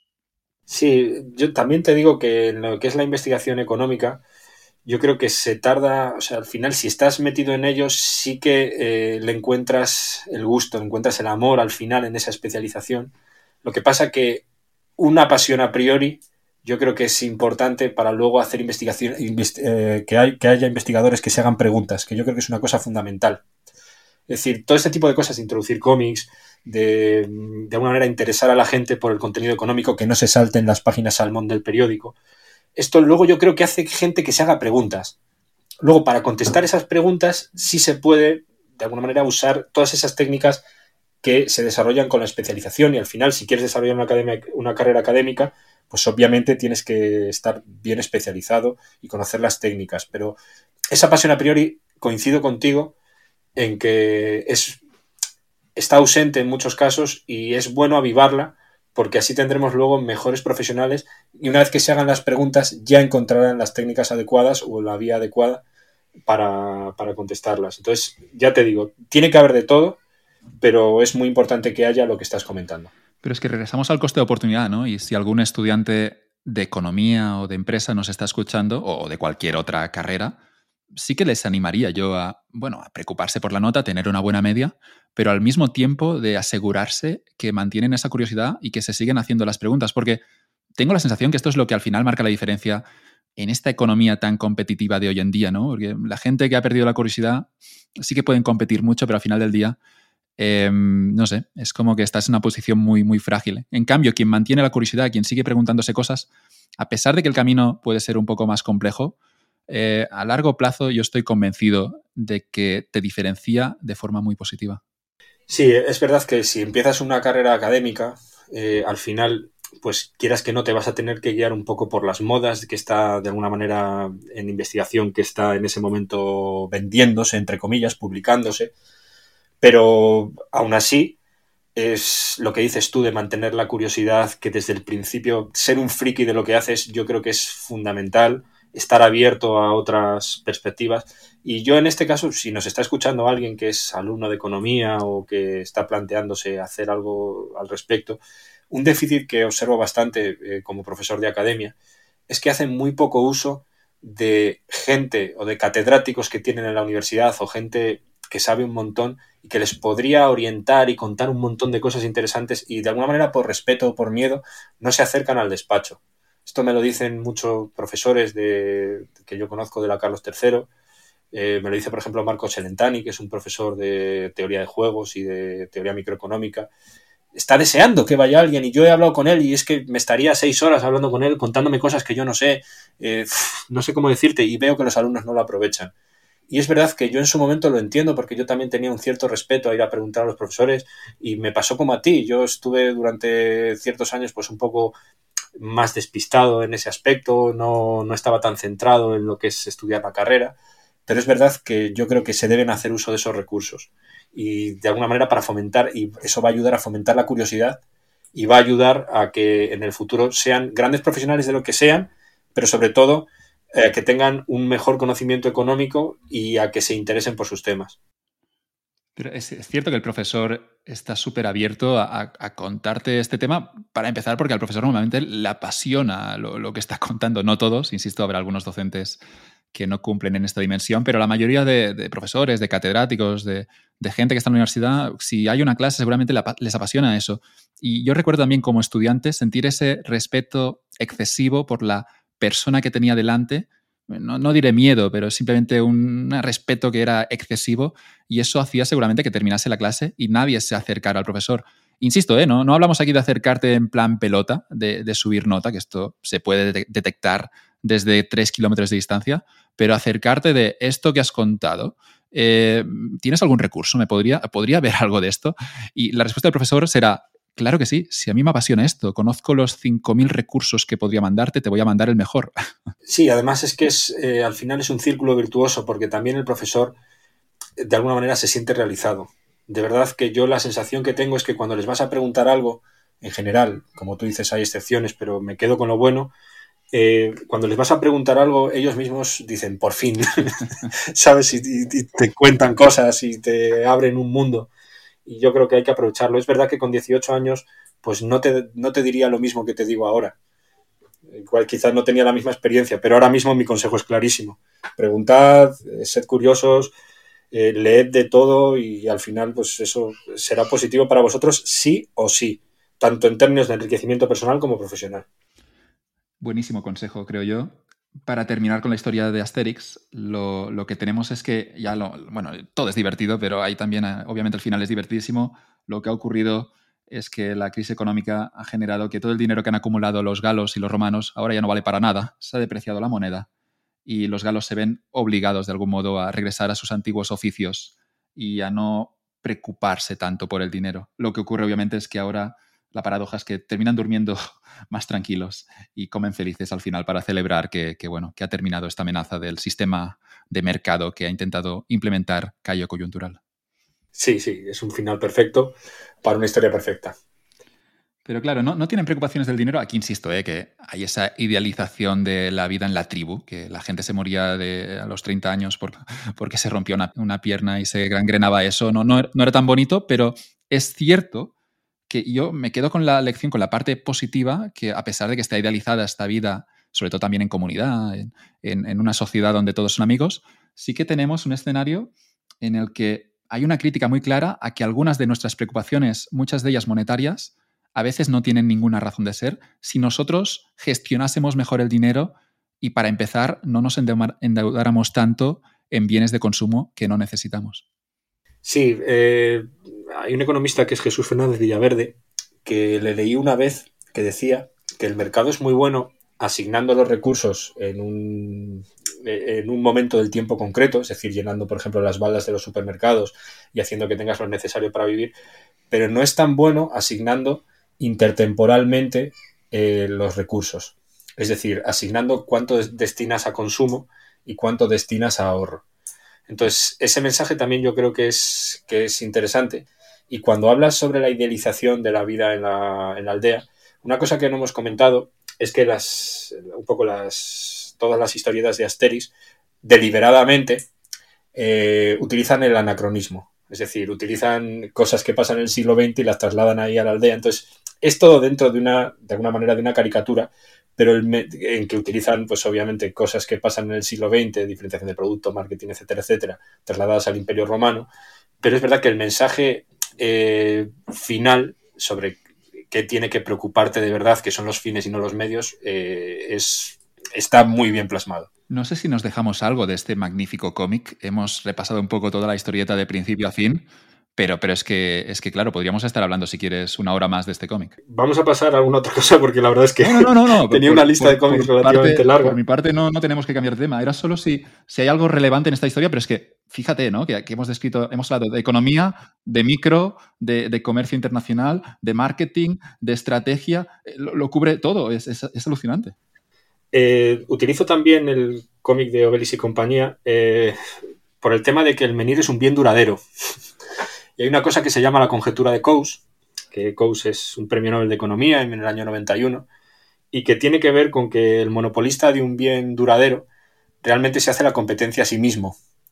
Porque lo que ocurre es que, claro, como ese bien dura tanto, si alguien está muy dispuesto a pagar por él, eh, puede eh, esperar a que de alguna manera esa persona baje el precio. Entonces, eh, el, el, como bien duradero es otro enfoque en términos de introducción a la economía que se puede usar Luego hay cameos en el álbum, está eh, el, gordo y el flaco, Laurel y Hardy, dentro de eh, una cosa que hacen mucho los, que hace mucho Uderzo y, y que es eh, hacer cameos de gente interesante o de gente histórica o de personajes literarios incluso. En Asterix en Hispania, por ejemplo, sale Don Quijote y Sancho y hacen, hacen una crítica muy curiosa, o una, se ríen un poco de que España es un país barato y un país que es apto para los turistas franceses. Eh, y luego eh, quería comentar también en 1976 que hay una cosa buenísima, que es que ese año estaban especialmente inspirados, tengo que decir, que es eh, una adaptación a televisión de un que realmente no, no tuvo cómic a priori, que es Asteris y las 12 pruebas, que tiene una cosa que está ausente en el cómic de Obelix y compañía, mira que es difícil, pero que se trata genial, que es una crítica de la burocracia. En Asterix y las 12 pruebas, que os recomiendo a todos que la veáis porque es maravillosa, eh, una de las pruebas, pues las pruebas son, pues yo que sé, correr contra el tío más rápido del mundo, lanzar la jabalina más, más fuerte que el más fuerte del mundo, cosas así. Pues una de las pruebas es conseguir un formulario en una casa de burocracia romana.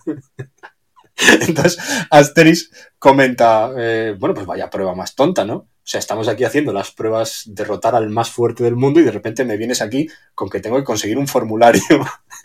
y es muy graciosa la crítica a la burocracia, lo que les cuesta, que es casi la prueba más difícil, lo que les cuesta de alguna manera conseguir lo que llaman la forma A38, que es un formulario. Entonces, recomiendo a todo el mundo que la vea, Asterix y las 12 pruebas, que es con guion de Goscinny, y vamos, y producida por Goscinny y Uderzo en los estudios Idefix, Y es que justo es del año 76, entonces lo había puesto aquí en mis notas porque es, una, cosa, es una cosa buenísima. Eh, tenemos que. Eh, Asterix normalmente es, optimista, pero Asterix en, ese, en esa prueba concreta pierde la esperanza. Es decir, es de nuevo de las 12 pruebas, es la, es la que está más cerca de fracasar.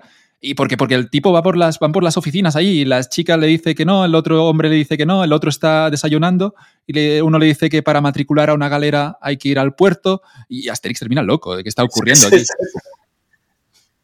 es una cosa, eh, es, otra obra de arte, la verdad. Asteris y las 12 pruebas. En concreto, esa es mi prueba favorita. Eh, igual un poco sesgo como economista es ese, pero, pero es así. Y luego hay, de tema económico también hay otro de Asterix que es, hay dos de Asterix que podrían de alguna manera entrar.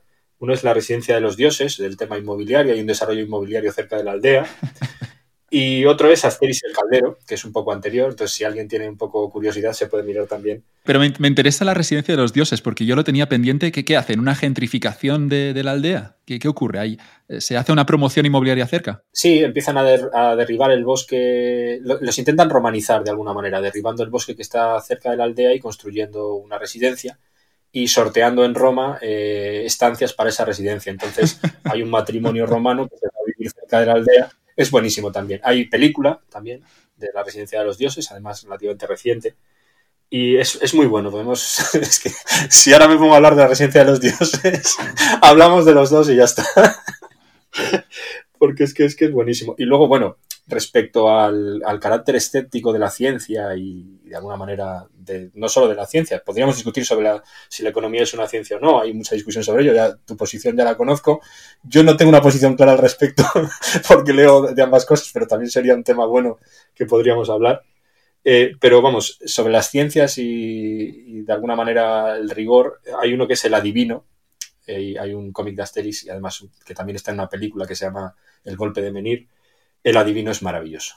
O sea, el, álbum del Adivino también es buenísimo. Eh, la cómo se, de alguna manera, cómo se trata la credulidad de la gente de la aldea, eh, la falta de rigor a la hora de analizar lo que está contando un adivino que llega a la aldea, pues en tono Goscinny, o sea, maravilloso también. ¿No hay un problema social que, que Goscinny no, no, toque de actualidad eh, en, sus cómics de hace 40, 50 años? es, es, un gigante es un gigante, es, que es buenísimo. De hecho, eh, precisamente el siguiente cómic que quería comentar es también de Goscinny, que lo utilizo mucho para determinados temas. ¿Qué tiene, la, qué tiene Lucky Luke, Ramiro, que, te gusta tanto? Y, y sí, obviamente sí, seguimos hablando de economía, porque, claro, la, economía, en el momento en el que también estamos hablando de la gestión escasa de los recursos, en realidad la economía vale para todo. Y, tener, por eso yo animo a todo el mundo, no, que, estudien la carrera que quieran, pero estudiar la carrera de economía yo creo que te da una, visión distinta del mundo, pero a, la vez muy útil, no solo para tratar problemas económicos, sino para enfrentarte a las decisiones personales a lo largo de, tu vida, porque lo ves todo desde los recursos escasos y por eso yo creo que los ojos de un economista al final son, son, interesantes. Sí, sí, sí, estoy muy de acuerdo y además está de acuerdo contigo la ley educativa, que una de las cosas que establece para los objetivos entre 16 y 18 años de bachillerato de los cursos de economía es precisamente el formar para tomar mejores decisiones a la ciudadanía en ese sentido y que para que puedan ejercer la ciudadanía más informados y con mejor perspectiva. Entonces tienes toda la razón. Y luego eh, hablas de la gestión de los recursos escasos, que es la base de la economía. Eh, también a mí me gusta la definición de Alfred Marshall. Hay muchas definiciones, obviamente, de economía, que habla sobre que la economía es el estudio de los hombres en sus quehaceres cotidianos. Y en este caso, eh, es una definición un poco más amplia y te hace un poco ver que con los ojos o con, las, con los anteojos del economista realmente se pueden analizar muchas clases de comportamiento humano. Y en este sentido, eh, Lucky Luke, eh, que también eh, durante una parte de su trayectoria, Lucky Luke fue dibujado por Morris y guionizado durante una parte de la trayectoria por Goscinny, pues Lucky Luke trata en tono de humor más ligero que Asterix, menos gamberro, la historia, los tópicos y los estereotipos de la expansión eh, de la nación americana hacia el oeste. Entonces caricaturiza personajes reales y yo lo uso mucho porque eh, temas que quizá sean complementarios a Obelis y compañía se pueden tratar. Por ejemplo, eh, podemos tratar el tema de los derechos de propiedad con un cómic de Lucky Luke que se llama Alambradas en la pradera, en que trata el clásico conflicto entre ganaderos y agricultores, los agricultores quieren cercar el terreno para que los ganaderos no les pisen las cosechas, dicho un poco rápidamente. Y ese, mm, precisamente ese conflicto o ese ejemplo lo utilizó el premio, de el premio Nobel de Economía Ronald Coase para mm, eh, establecer uno de los de las soluciones al problema de las externalidades o al problema eh, por parte de, problema de que los ganaderos pisen la hierba a los agricultores por medio de negociación. Entonces yo lo suelo usar bastante. Eh, después, la importancia de las comunicaciones para el desarrollo de una economía funcional. Lo, lo, podrías tratar con el cómic de Lucky Luke de, que se llama El hilo que canta. Se habla también de la fiebre del oro, que hemos comentado ya sobre el oro como, vamos, el, dinero como un medio y no como un fin, pues se habla también de la fiebre del oro en Daisy Town o en La Diligencia. Eh, ya digo que el humor es menos gamberro, pero es muy divertido también. Y tiene un montón de ejemplos y de, de alguna manera se nota el toque de Goscinny en las viñetas y me parece que es también interesante. Eh, otra cosa es eh, el, establecimiento, es importante para el desarrollo de una economía de mercado y para que el mercado funcione, y a veces esto se omite, que haya un sistema legal o que haya un Estado de Derecho que sea, que sea adecuado y que respete los contratos y que genere un marco de confianza. Entonces eso se trata muy bien porque el oeste americano obviamente se tuvieron que establecer ahí una serie de derechos de propiedad que muchas veces se establecieron arbitrariamente en contra de los nativos americanos y se trata muy bien también en Lucky Luke en, el cómic del juez. Entonces, simplemente quería referirlo porque si a alguien le interesan los cómics y la economía, desde luego la expansión al oeste es un filón. En tono de humor, eh, en, tono de humor te diría Lucky Luke y en tono un poco más serio, eh, el Teniente Blueberry, también los cómics del Teniente Blueberry pueden servir, ¿vale? O me parece a mí que pueden servir. Entonces, eh, eso también quería, como es también de Goscinny, quería, quería referirlo. Eh, en tema de derechos de propiedad, lo, que, y hay una serie que es súper chula, que es, que es de HBO, que es Deadwood. y es, un pueblo en medio del, Far West, en Montana, creo, por la parte de las montañas. Y lo que ocurre es que vemos un pueblo en el que no hay Estado. Y durante las tres temporadas de Deadwood, lo, lo que vemos es que cómo funciona una sociedad cuando cuando las reglas no las impone el Estado. Se está constituyendo todavía el pueblo. Hay, obviamente no es solo quien tenga más fuerzas quien toma las decisiones, pero es súper interesante, ¿no? Que eh, cómo el, mar, el marco legal puede ayudar a una economía a funcionar mejor, que es algo de lo que también se ha escrito mucho en, eh, últimamente, ¿no? De, al final la importancia de fijar unas reglas claras para que la gente pueda tomar sus decisiones económicas. A mí ese tema me interesa muchísimo y no conocía la serie que me dices. Es que, eh, aparte de lo que estamos comentando, yo animaría que si alguien quiere comentar el podcast o mandarme algún tipo de referencia que, le parezca interesante relacionado con la economía, tanto de cómics como prácticamente de cualquier referencia de series o películas, a mí me interesa mucho porque luego yo lo voy mirando, aparte de que lo disfruto, pues me sirve para hacer cosillas de introducción a la economía. Entonces, esta referencia a la serie me parece muy interesante. Y yo te voy a añadir eh, ya que has hablado de una serie, yo te voy a hablar del director John Ford y el hombre que mató a Liberty Balance, que es prácticamente pues el establecimiento o trata sobre el establecimiento de un estado donde no lo hay. Es decir, de cómo esa ley del más fuerte se transforma en un estado y también trata de manera tangencial un poco el conflicto entre ganaderos y agricultores y para mí es que John Ford eh, es, el Goscinny de las películas o viceversa.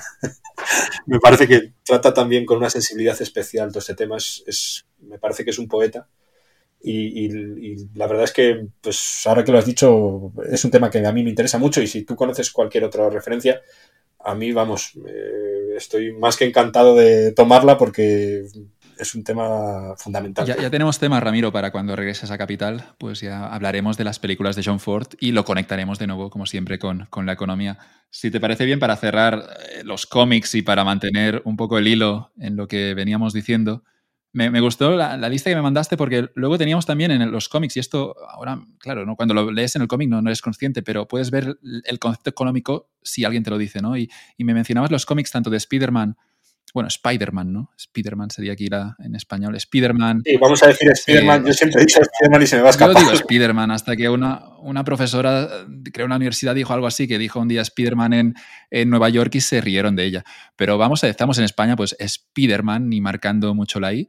Y luego Batman, y me decías que estas dos, estos dos cómics, eh, lo, que tenemos es que, yo lo veo claro ahora, es, es que se marca mucho el coste de oportunidad. Siempre hay una elección, incluso a veces imposible, entre salvar a la chica y, salvar la ciudad. Sí, mira, en el caso de Spider-Man, por un lado está eh, los cómics, que se muestra más de una vez esto que dices, y por otro lado está la película de San Raimi del año 2002, en que hay una, un claro caso de, de costo de oportunidad en que tiene que salvar a un autobús que, lleno de niños o tiene que salvar a su novia Mary Jane. Entonces, este tipo de conceptos de costo de oportunidad se muestran muy bien. En el caso de Batman tiene lo mismo en la película, en la película de, en la adaptación del el, Caballero, Oscuro, de Nolan aparece. Sí, sí, de Nolan, eso es. Eh, tiene también una adaptación eh, prácticamente igual, en que tiene que elegir entre salvar a su novia Rachel o salvar a Harvey Dent, que luego se convertirá en dos caras. Y esto, para esto los superhéroes también tienen un tema relacionado con el costo de oportunidad, que es eh, aquello que renuncian por ser superhéroes. Entonces, eh, esto se muestra muy bien en el cómic de Spider-Man, la cacería de, la última cacería de Craven, que realmente lo recomiendo porque es, porque es buenísimo.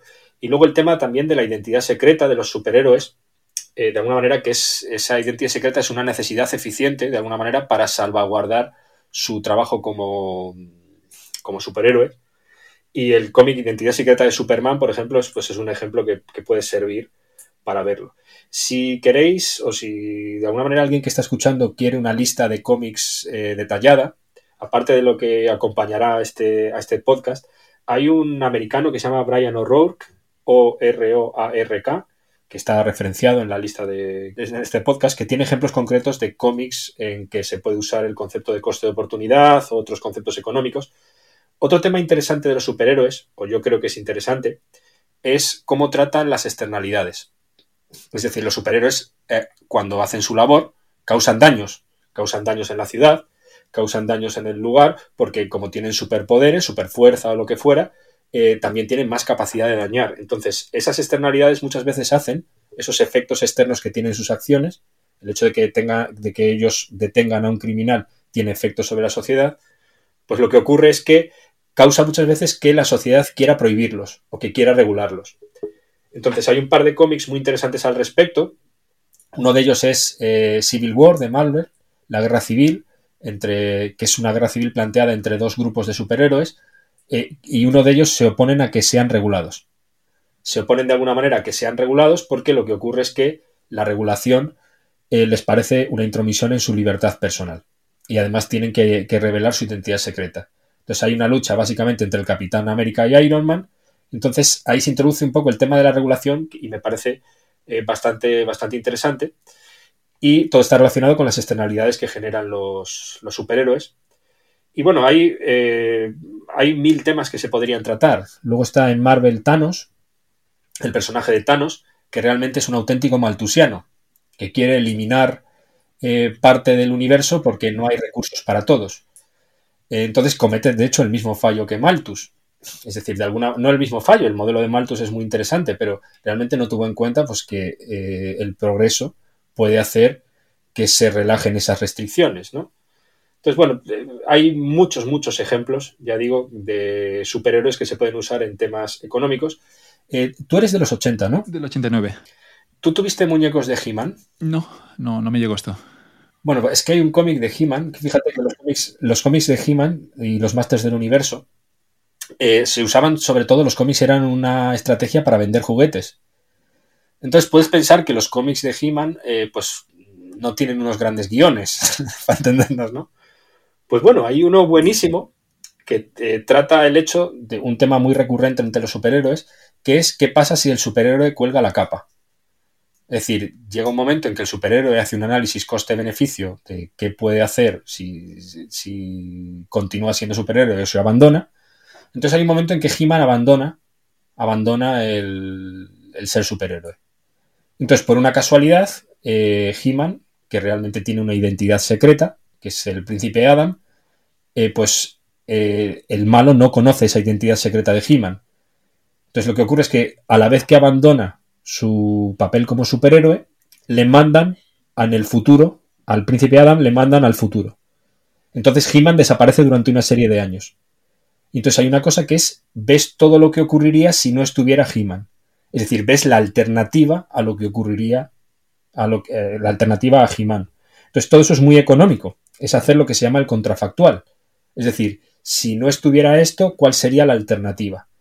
Y es un cómic interesantísimo, me ha parecido buenísimo para hacer en economía y también lo podríamos incluir. Eh, con superhéroes, más cosas interesantes. Pues bueno, he preguntado a mucha gente, porque realmente yo no soy un gran conocedor de toda la, vasta literatura que hay de superhéroes.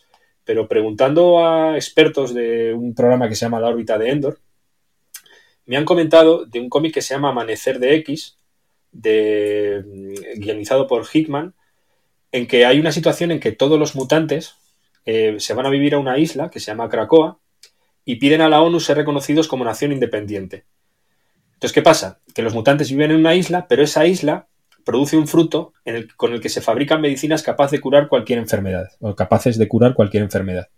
Entonces, claro, ahí se puede tratar muy bien el poder de mercado tenemos una isla con una serie de mutantes en que dominan un recurso escaso, ese recurso escaso es la medicina, y negocian su reconocimiento como nación independiente por medio del el uso de ese recurso escaso. ¿vale? Se podría hacer un paralelismo con la OPEP.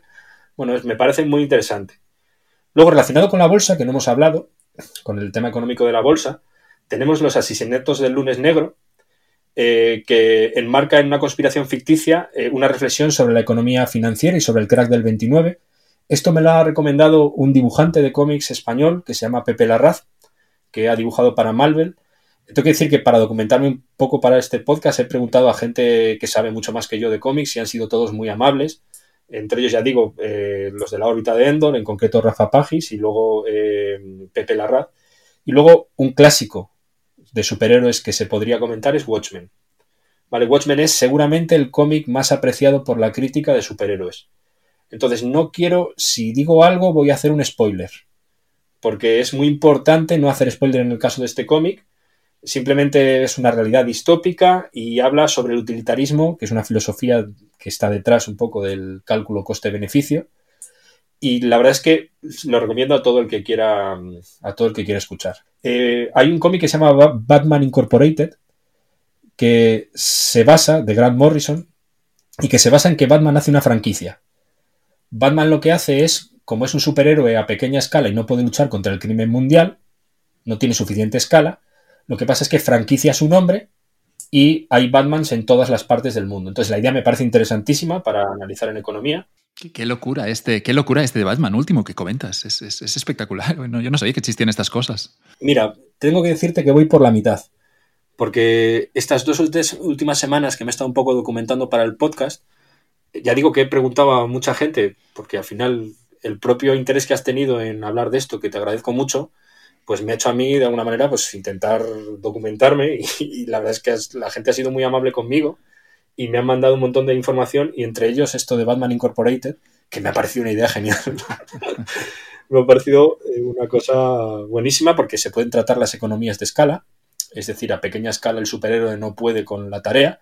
Eh, esto también indica que los superhéroes tienen una limitación. Es decir, la escasez sigue presente en los superhéroes, a pesar de que su capacidad de producción es mayor, su fuerza es mayor, su velocidad es mayor, o su inteligencia en el caso de Batman.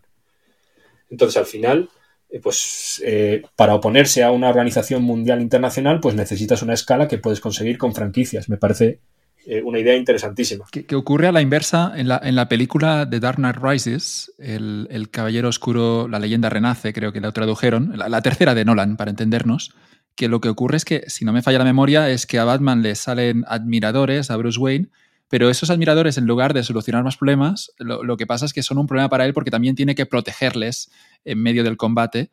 Así que las falsificaciones podrían ser buenas, pero también malas. tenemos todos los temas del mundo de la economía y, en todas direcciones. Que me parece muy interesante lo que comentas, eh, porque a veces, eh, por ejemplo, en el caso de un cocinero famoso, puede ser Ferran Adrià o este, el de diverso David Muñoz, lo que ocurre es que muchas veces la escala puede ser perjudicial. Porque ¿cómo controlas tú de alguna manera que alguien lo haga con la dedicación y el talento que tú tienes? Te puede frustrar muchísimo. Entonces, bueno, todos estos temas me parecen, me parecen muy, muy interesantes. y pierdes, pierdes lo que te había diferenciado en, su origen, que era el, tema, el tema, incluso recuperando aquí la figura de los artesanos, fíjate que lo conectaremos con Asterix de nuevo.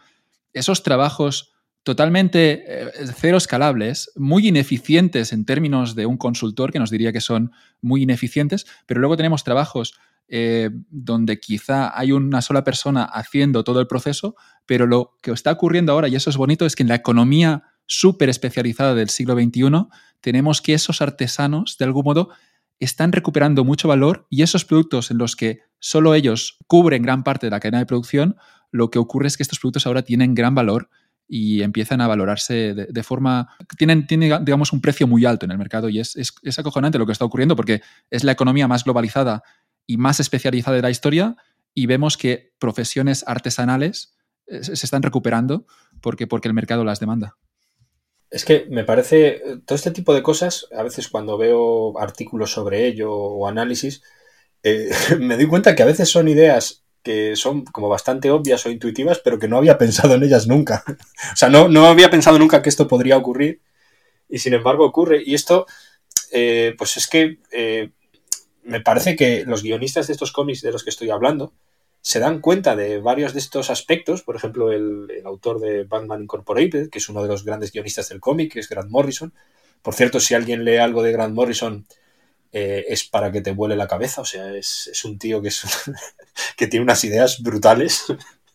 si queréis una, como referencia, pues ya te digo que a veces eh, es gente con una imaginación especial que al final explica cosas que ocurren en el mundo real y que a mí por lo menos muchas veces no se me, no se me ocurriría pensar que puedan seguir, como el caso de los artesanos que tú hablas.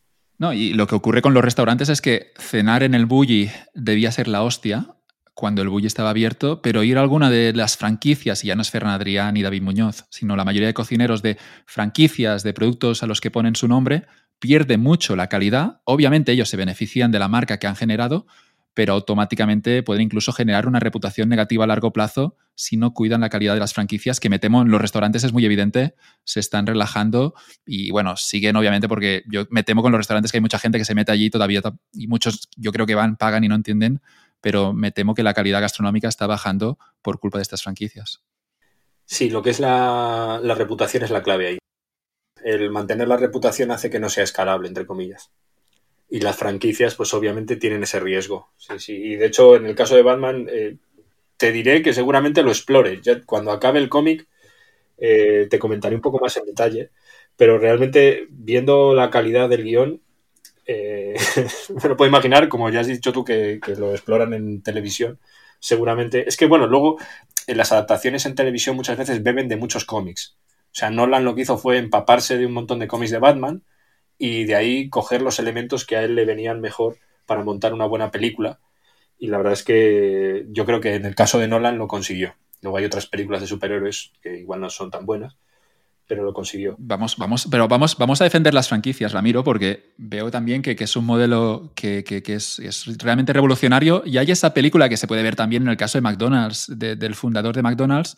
Eso era un negocio con dos hermanos que cocinaban hamburguesas, pero llega el señor eh, y, Kroc tiene la visión de esto se puede escalar y se puede escalar a través de franquicias sin renunciar a la calidad. Y por eso ese hombre se hace millonario eh, escalando la marca McDonald's.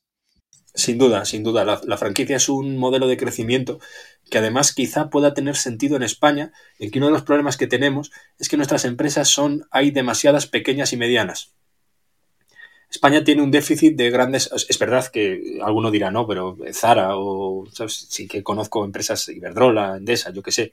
Sí que conozco empresas españolas muy grandes. Sí, pero en comparativa internacional, desde luego, tenemos un déficit de grandes empresas y eso eh, tiene una consecuencia en términos de pérdida de ventajas de las economías de escala y también en términos de pérdida de productividad, en, que es uno de los grandes problemas, si no el gran problema de la economía en el largo plazo. El hecho de no ser productivos eh, lleva a todo lo demás, a todo al círculo vicioso negativo, por decirlo así. Entonces, es verdad que ese problema es una de las ventajas de las franquicias es que permiten ese crecimiento de alguna manera. Hemos cubierto muchos cómicos, sí que me gustaría mencionar a, los nuestros, a los dibujantes eh, de, de cómic patrios. Y lo que tenemos es, bueno, esa gran, yo creo, la, bueno, tú me mandabas ya un cómic del Capitán Trueno, pero tenemos también esa leyenda que es Francisco Ibáñez con su Mortadelo y Filemón, que justo hace unas semanas yo encontraba un cómic patrocinado por La Caixa que era la historia del dinero contada por Mortadelo y Filemón. Sí, eh, bueno, em, Francisco Ibáñez es seguramente, bueno, seguramente no, es uno de los mayores genios del cómic a nivel mundial y debería llevarse el premio Princesa de Asturias, sin ninguna duda. Eh, eh, el, justo el que encontraste, el de Historia del Dinero, eh, me he informado un poco y no está dibujado por Ibáñez. los personajes obviamente son los de Ibáñez, pero es una de estas cosas que hacía la editorial oh. Bruguera. ¿Qué me Bueno, que, Qué decepción. De estas prácticas habituales. Parece que no, no tiene muy claro de quién es el guion, parece que es de, un autor que se llama Jesús de Cos, pero eh, en el caso de Mortadelo y Filemón, es verdad que una de las cosas que más me gustan es que cómo refleja eh, con las limitaciones de la época, porque claro, tengamos en cuenta que muchos de los cómics de Mortadelo y Filemón, que empezó en los 50, están sujetos a la censura del régimen de Franco.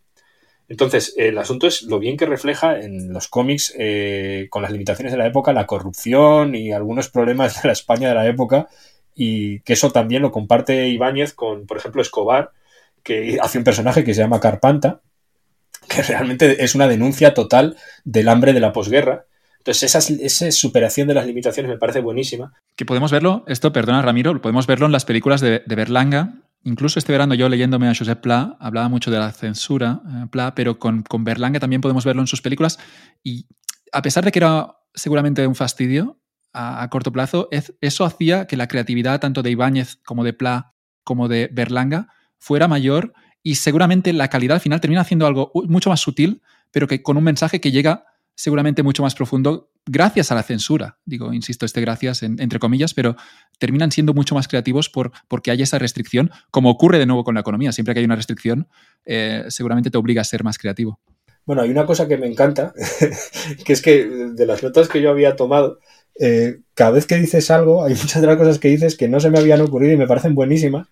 Y de hecho, es que yo había apuntado a la hora de comentar esto del cómic español, que hay una cosa en economía que siempre se utiliza mucho en organización industrial, que es que la estructura determina la conducta y esa conducta lleva a unos resultados. El, famoso paradigma estructura, conducta, resultados. Entonces, precisamente creo que encaja muy bien con lo que tú dices. Es decir, que las limitaciones que tienen debido a la censura les lleva a ser más, creativos. Eh, me dijo un economista que hablé con Twitter, eh, por Twitter también con él, porque compartió una imagen del Capitán Trueno y aproveché y le pregunté sobre cómics que se llama Miguel Erce. Entonces, este eh, economista me dijo que eh, una cosa que a él siempre había llamado mucho la atención era 13 Rue del Percebe, que es eh, también de Francisco Ibáñez, cómo con las limitaciones de la censura franquista tenía una creatividad de denuncia social brutal y entra muy bien aquí. Entra muy bien aquí. Es verdad que yo creo que lo incentivó de alguna manera. una cosa que habíamos hablado antes, cuando estábamos preparando este podcast, es que no solo los cómics son interesantes en sí, en el caso de Francisco Ibáñez, sino también el proceso de, producción del propio cómic y los incentivos que se dan a los dibujantes. Eh, aquí en España eh, los, personajes eran propiedad de la editorial, en este caso de Bruguera, y lo de los derechos de autor, pues básicamente se los saltaban, se los saltaban totalmente hasta los años 80, en que Víctor Mora y otros dibujantes eh, pues de alguna manera, Ibáñez después también, consiguieron el reconocimiento de sus derechos de autor. Eh, tengo que decirte que Ibáñez estuvo dos años o estuvo un tiempo sin poder disponer de sus propios personajes. Entonces, bueno, todo ese tipo, ese, ese, para el que le interese, todo el tema de los incentivos que se da a los dibujantes, cómo se les paga, si se les paga por página, si los personajes son propiedad de la empresa o son propiedad de los individuos, eso tiene unas implicaciones brutales sobre cómo se cuida la calidad o lo que fuera. En el caso de Ibáñez, su primer cómic, que es el sulfato atómico, se nota que está muy, muy cuidado es una imitación del cómic belga, de esto de sacar pocos álbumes y muy cuidados, pero a partir de ahí empieza una producción muy grande y gracias al talento de Ibáñez, eh, pues hay muchos cómics muy buenos, pero realmente, ¿qué hubiera pasado si Ibáñez, en vez de hacer los 200.000 cómics que hizo, porque ha hecho un montón, prácticamente con cada Olimpiada un cómic, con cada Mundial un cómic, si hubiera dedicado a unos pocos, como pasó con el caso de Asterix y Obelix o de Tintín? Pues bueno, todo ese tipo de cosas está determinada un poco por la estructura que había en España. Qué bonitos recuerdos 13 Rue del Percebe. recuerdo que mi padre me, traía el cómic. No, sé dónde, en, qué, en qué revista salía, pero yo recuerdo leer allí esa escalera con, en los distintos pisos. Había un edificio con cuatro o cinco plantas y allí con los vecinos. Y, era, era divertísimo y recuerdo seguirlo todas las semanas. Era, era una cosa súper bonita Y, claro, eso, eso que dices antes, ¿eh? de que decíamos que pasa también el test de, de Obelix y Asterix, que es que gusta a los pequeños, pero también sigue fascinando a los mayores. Sí, bueno, es que ya te digo que de Ibáñez, id ahora mismo a la librería y comprad el primer mortadelo que veáis por ahí, porque son buenísimos. Yo me había apuntado aquí, que a mí me gustan especialmente por cómo tratan sobre todo los temas de la corrupción en un tono muy irónico.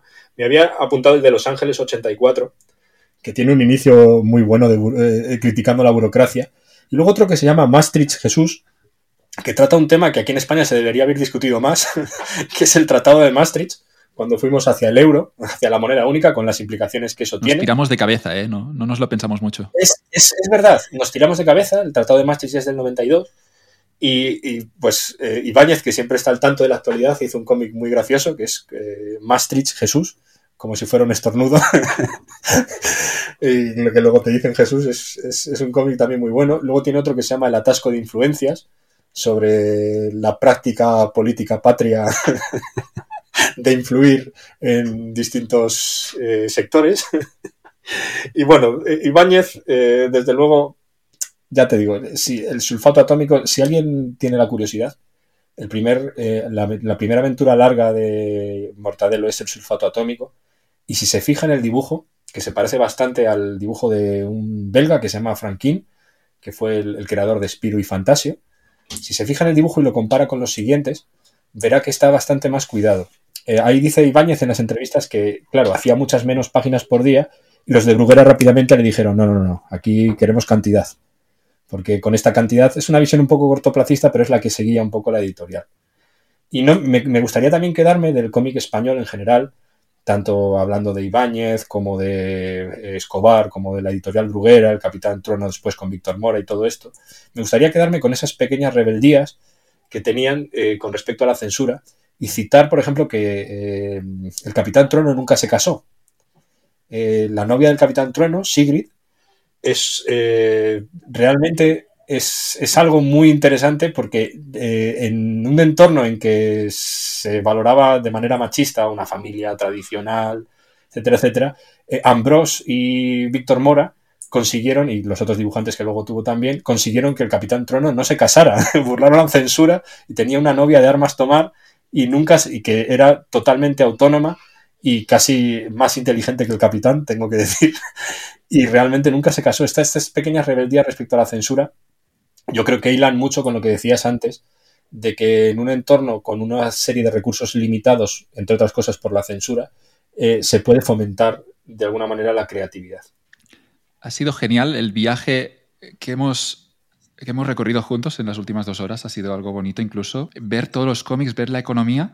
Nos hemos dejado los Tintín, ahora lo has, lo has mencionado al final. Sí que es cierto que los Tintín tienen un tono, claro, el de, el de es distinto sí. a, lo, a los Obelix, siguen también gustando a los, a los niños por el tema de las aventuras.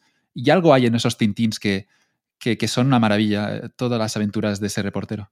Si queréis una inversión de verdad que tenga rentabilidad, haceros con todos los cómics de Tintín en cuanto podáis. Eh, es maravilloso, sobre todo en términos de la historia del siglo XX. Es un cómic que recorre la historia del siglo XX de una manera perfecta. Quizá las dos cumbres del arte de Tintín sean eh, el asunto Tornasol y las joyas de la Castafiore, según los críticos. Pero a mí, en términos económicos, me llama la atención precisamente el último.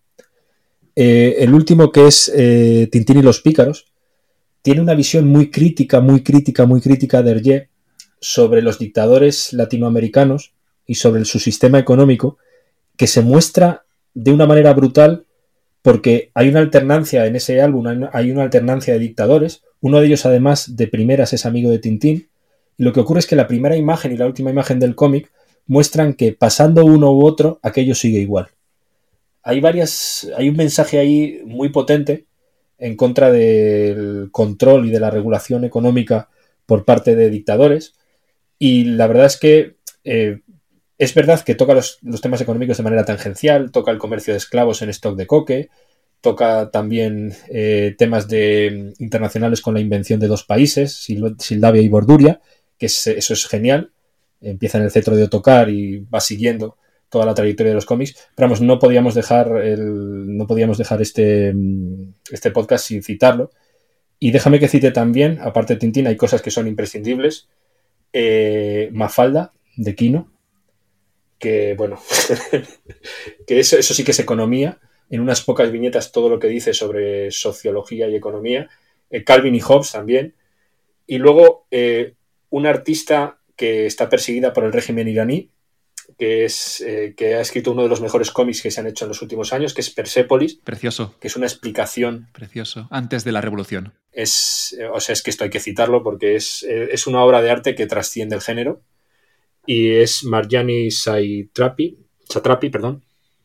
Y la verdad es que es un cómic, a mí me parece maravilloso es muy, muy, muy, muy, muy recomendable. Ya, para terminar de citar los cómics, yo, yo, yo iría, Ramiro, sí que citaría a Maus, ese, ese cómic sobre, sobre el holocausto. Ese no lo he leído, fíjate. Te gustará. No lo he, te, lo, te, lo, mando, bueno, como agradecimiento obviamente por, por pasar por aquí, pero dame ahora una dirección y, lo tienes dentro de unos pocos días, lo recibirás en casa. yo te lo, vamos, te lo agradezco mucho. Entonces, eh, tenía también, simplemente voy a dar dos nombres porque no quiero dejar fuera el. No quiero dejar fuera, por un lado, una recomendación de mi mujer que, me ha hecho pensar mucho, que son los pitufos, que me he puesto a leer un poco sobre ellos y es interesantísima la sociedad especializada de los pitufos y su ausencia de dinero. Eh, hay gente que ha hecho interpretaciones como que aquello es el comunismo, pero fuera de, fuera de, fuera de onda. Un poco como Asterix, es una sociedad como la de Asterix y, Obelix.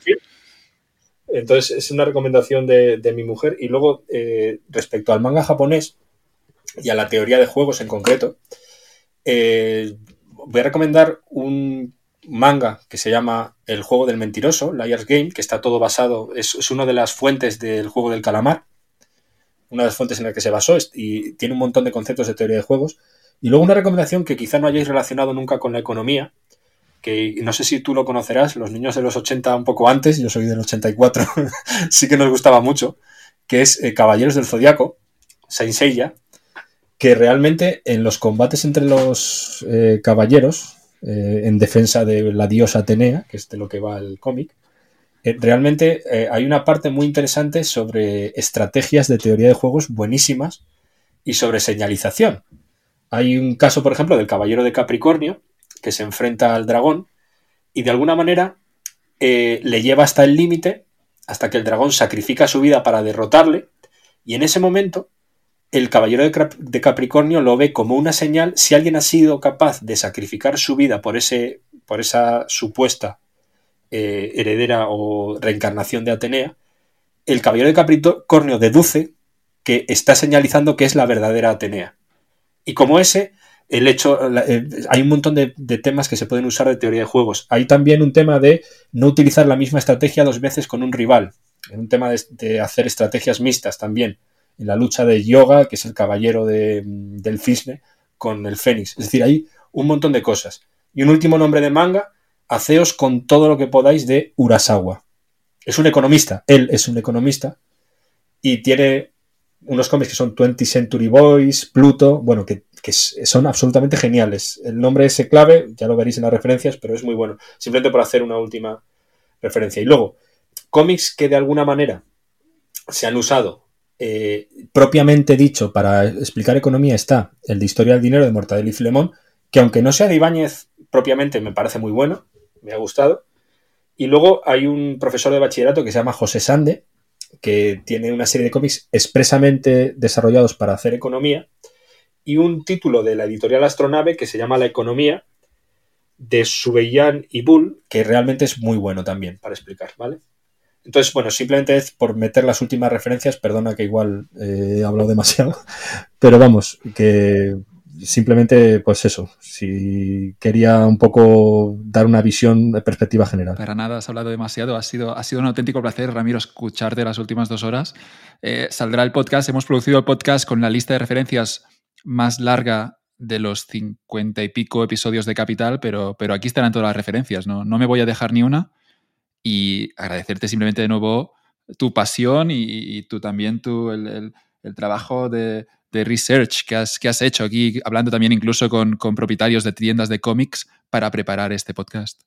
Eh, tengo que decir que de verdad que Raúl Sogún, Pepe Larraz, Rafa Pagis y Miguel Erce, que son personas con las que he contactado que yo hasta este momento no conocía, los conocía de referencias anteriores y porque pues y también eh, la tienda de cómics Tomos y Grapas, eh, han sido amables, no, lo siguiente. O sea, yo en frío en Twitter les he preguntado y ya estamos, ya digo que estamos hablando de gente pues, con una trayectoria profesional, por ejemplo Pepe Larraz, que es uno de los mejores dibujantes de Marvel. O sea, quiero decir que estamos hablando de gente con mucho nivel y que a uno que le dice, oye, eh, si tuvieras que recomendar algún cómic que te ha hecho pensar sobre economía, ¿cuál harías así en frío? Y me han contestado, entonces sí que quería darles un agradecimiento. ¿Qué les decimos a los estudiantes que nos escuchan como último consejo, a aquellos que están justo empezando ahora en ese bonito campo de la economía?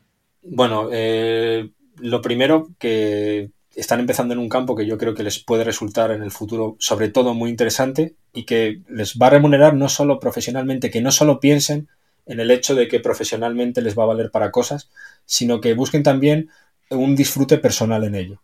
Porque si eres un friki de algo y si te conviertes en un friki de la economía y de verdad te interesas por los temas y te haces preguntas, te va a dar también muchísima satisfacción personal.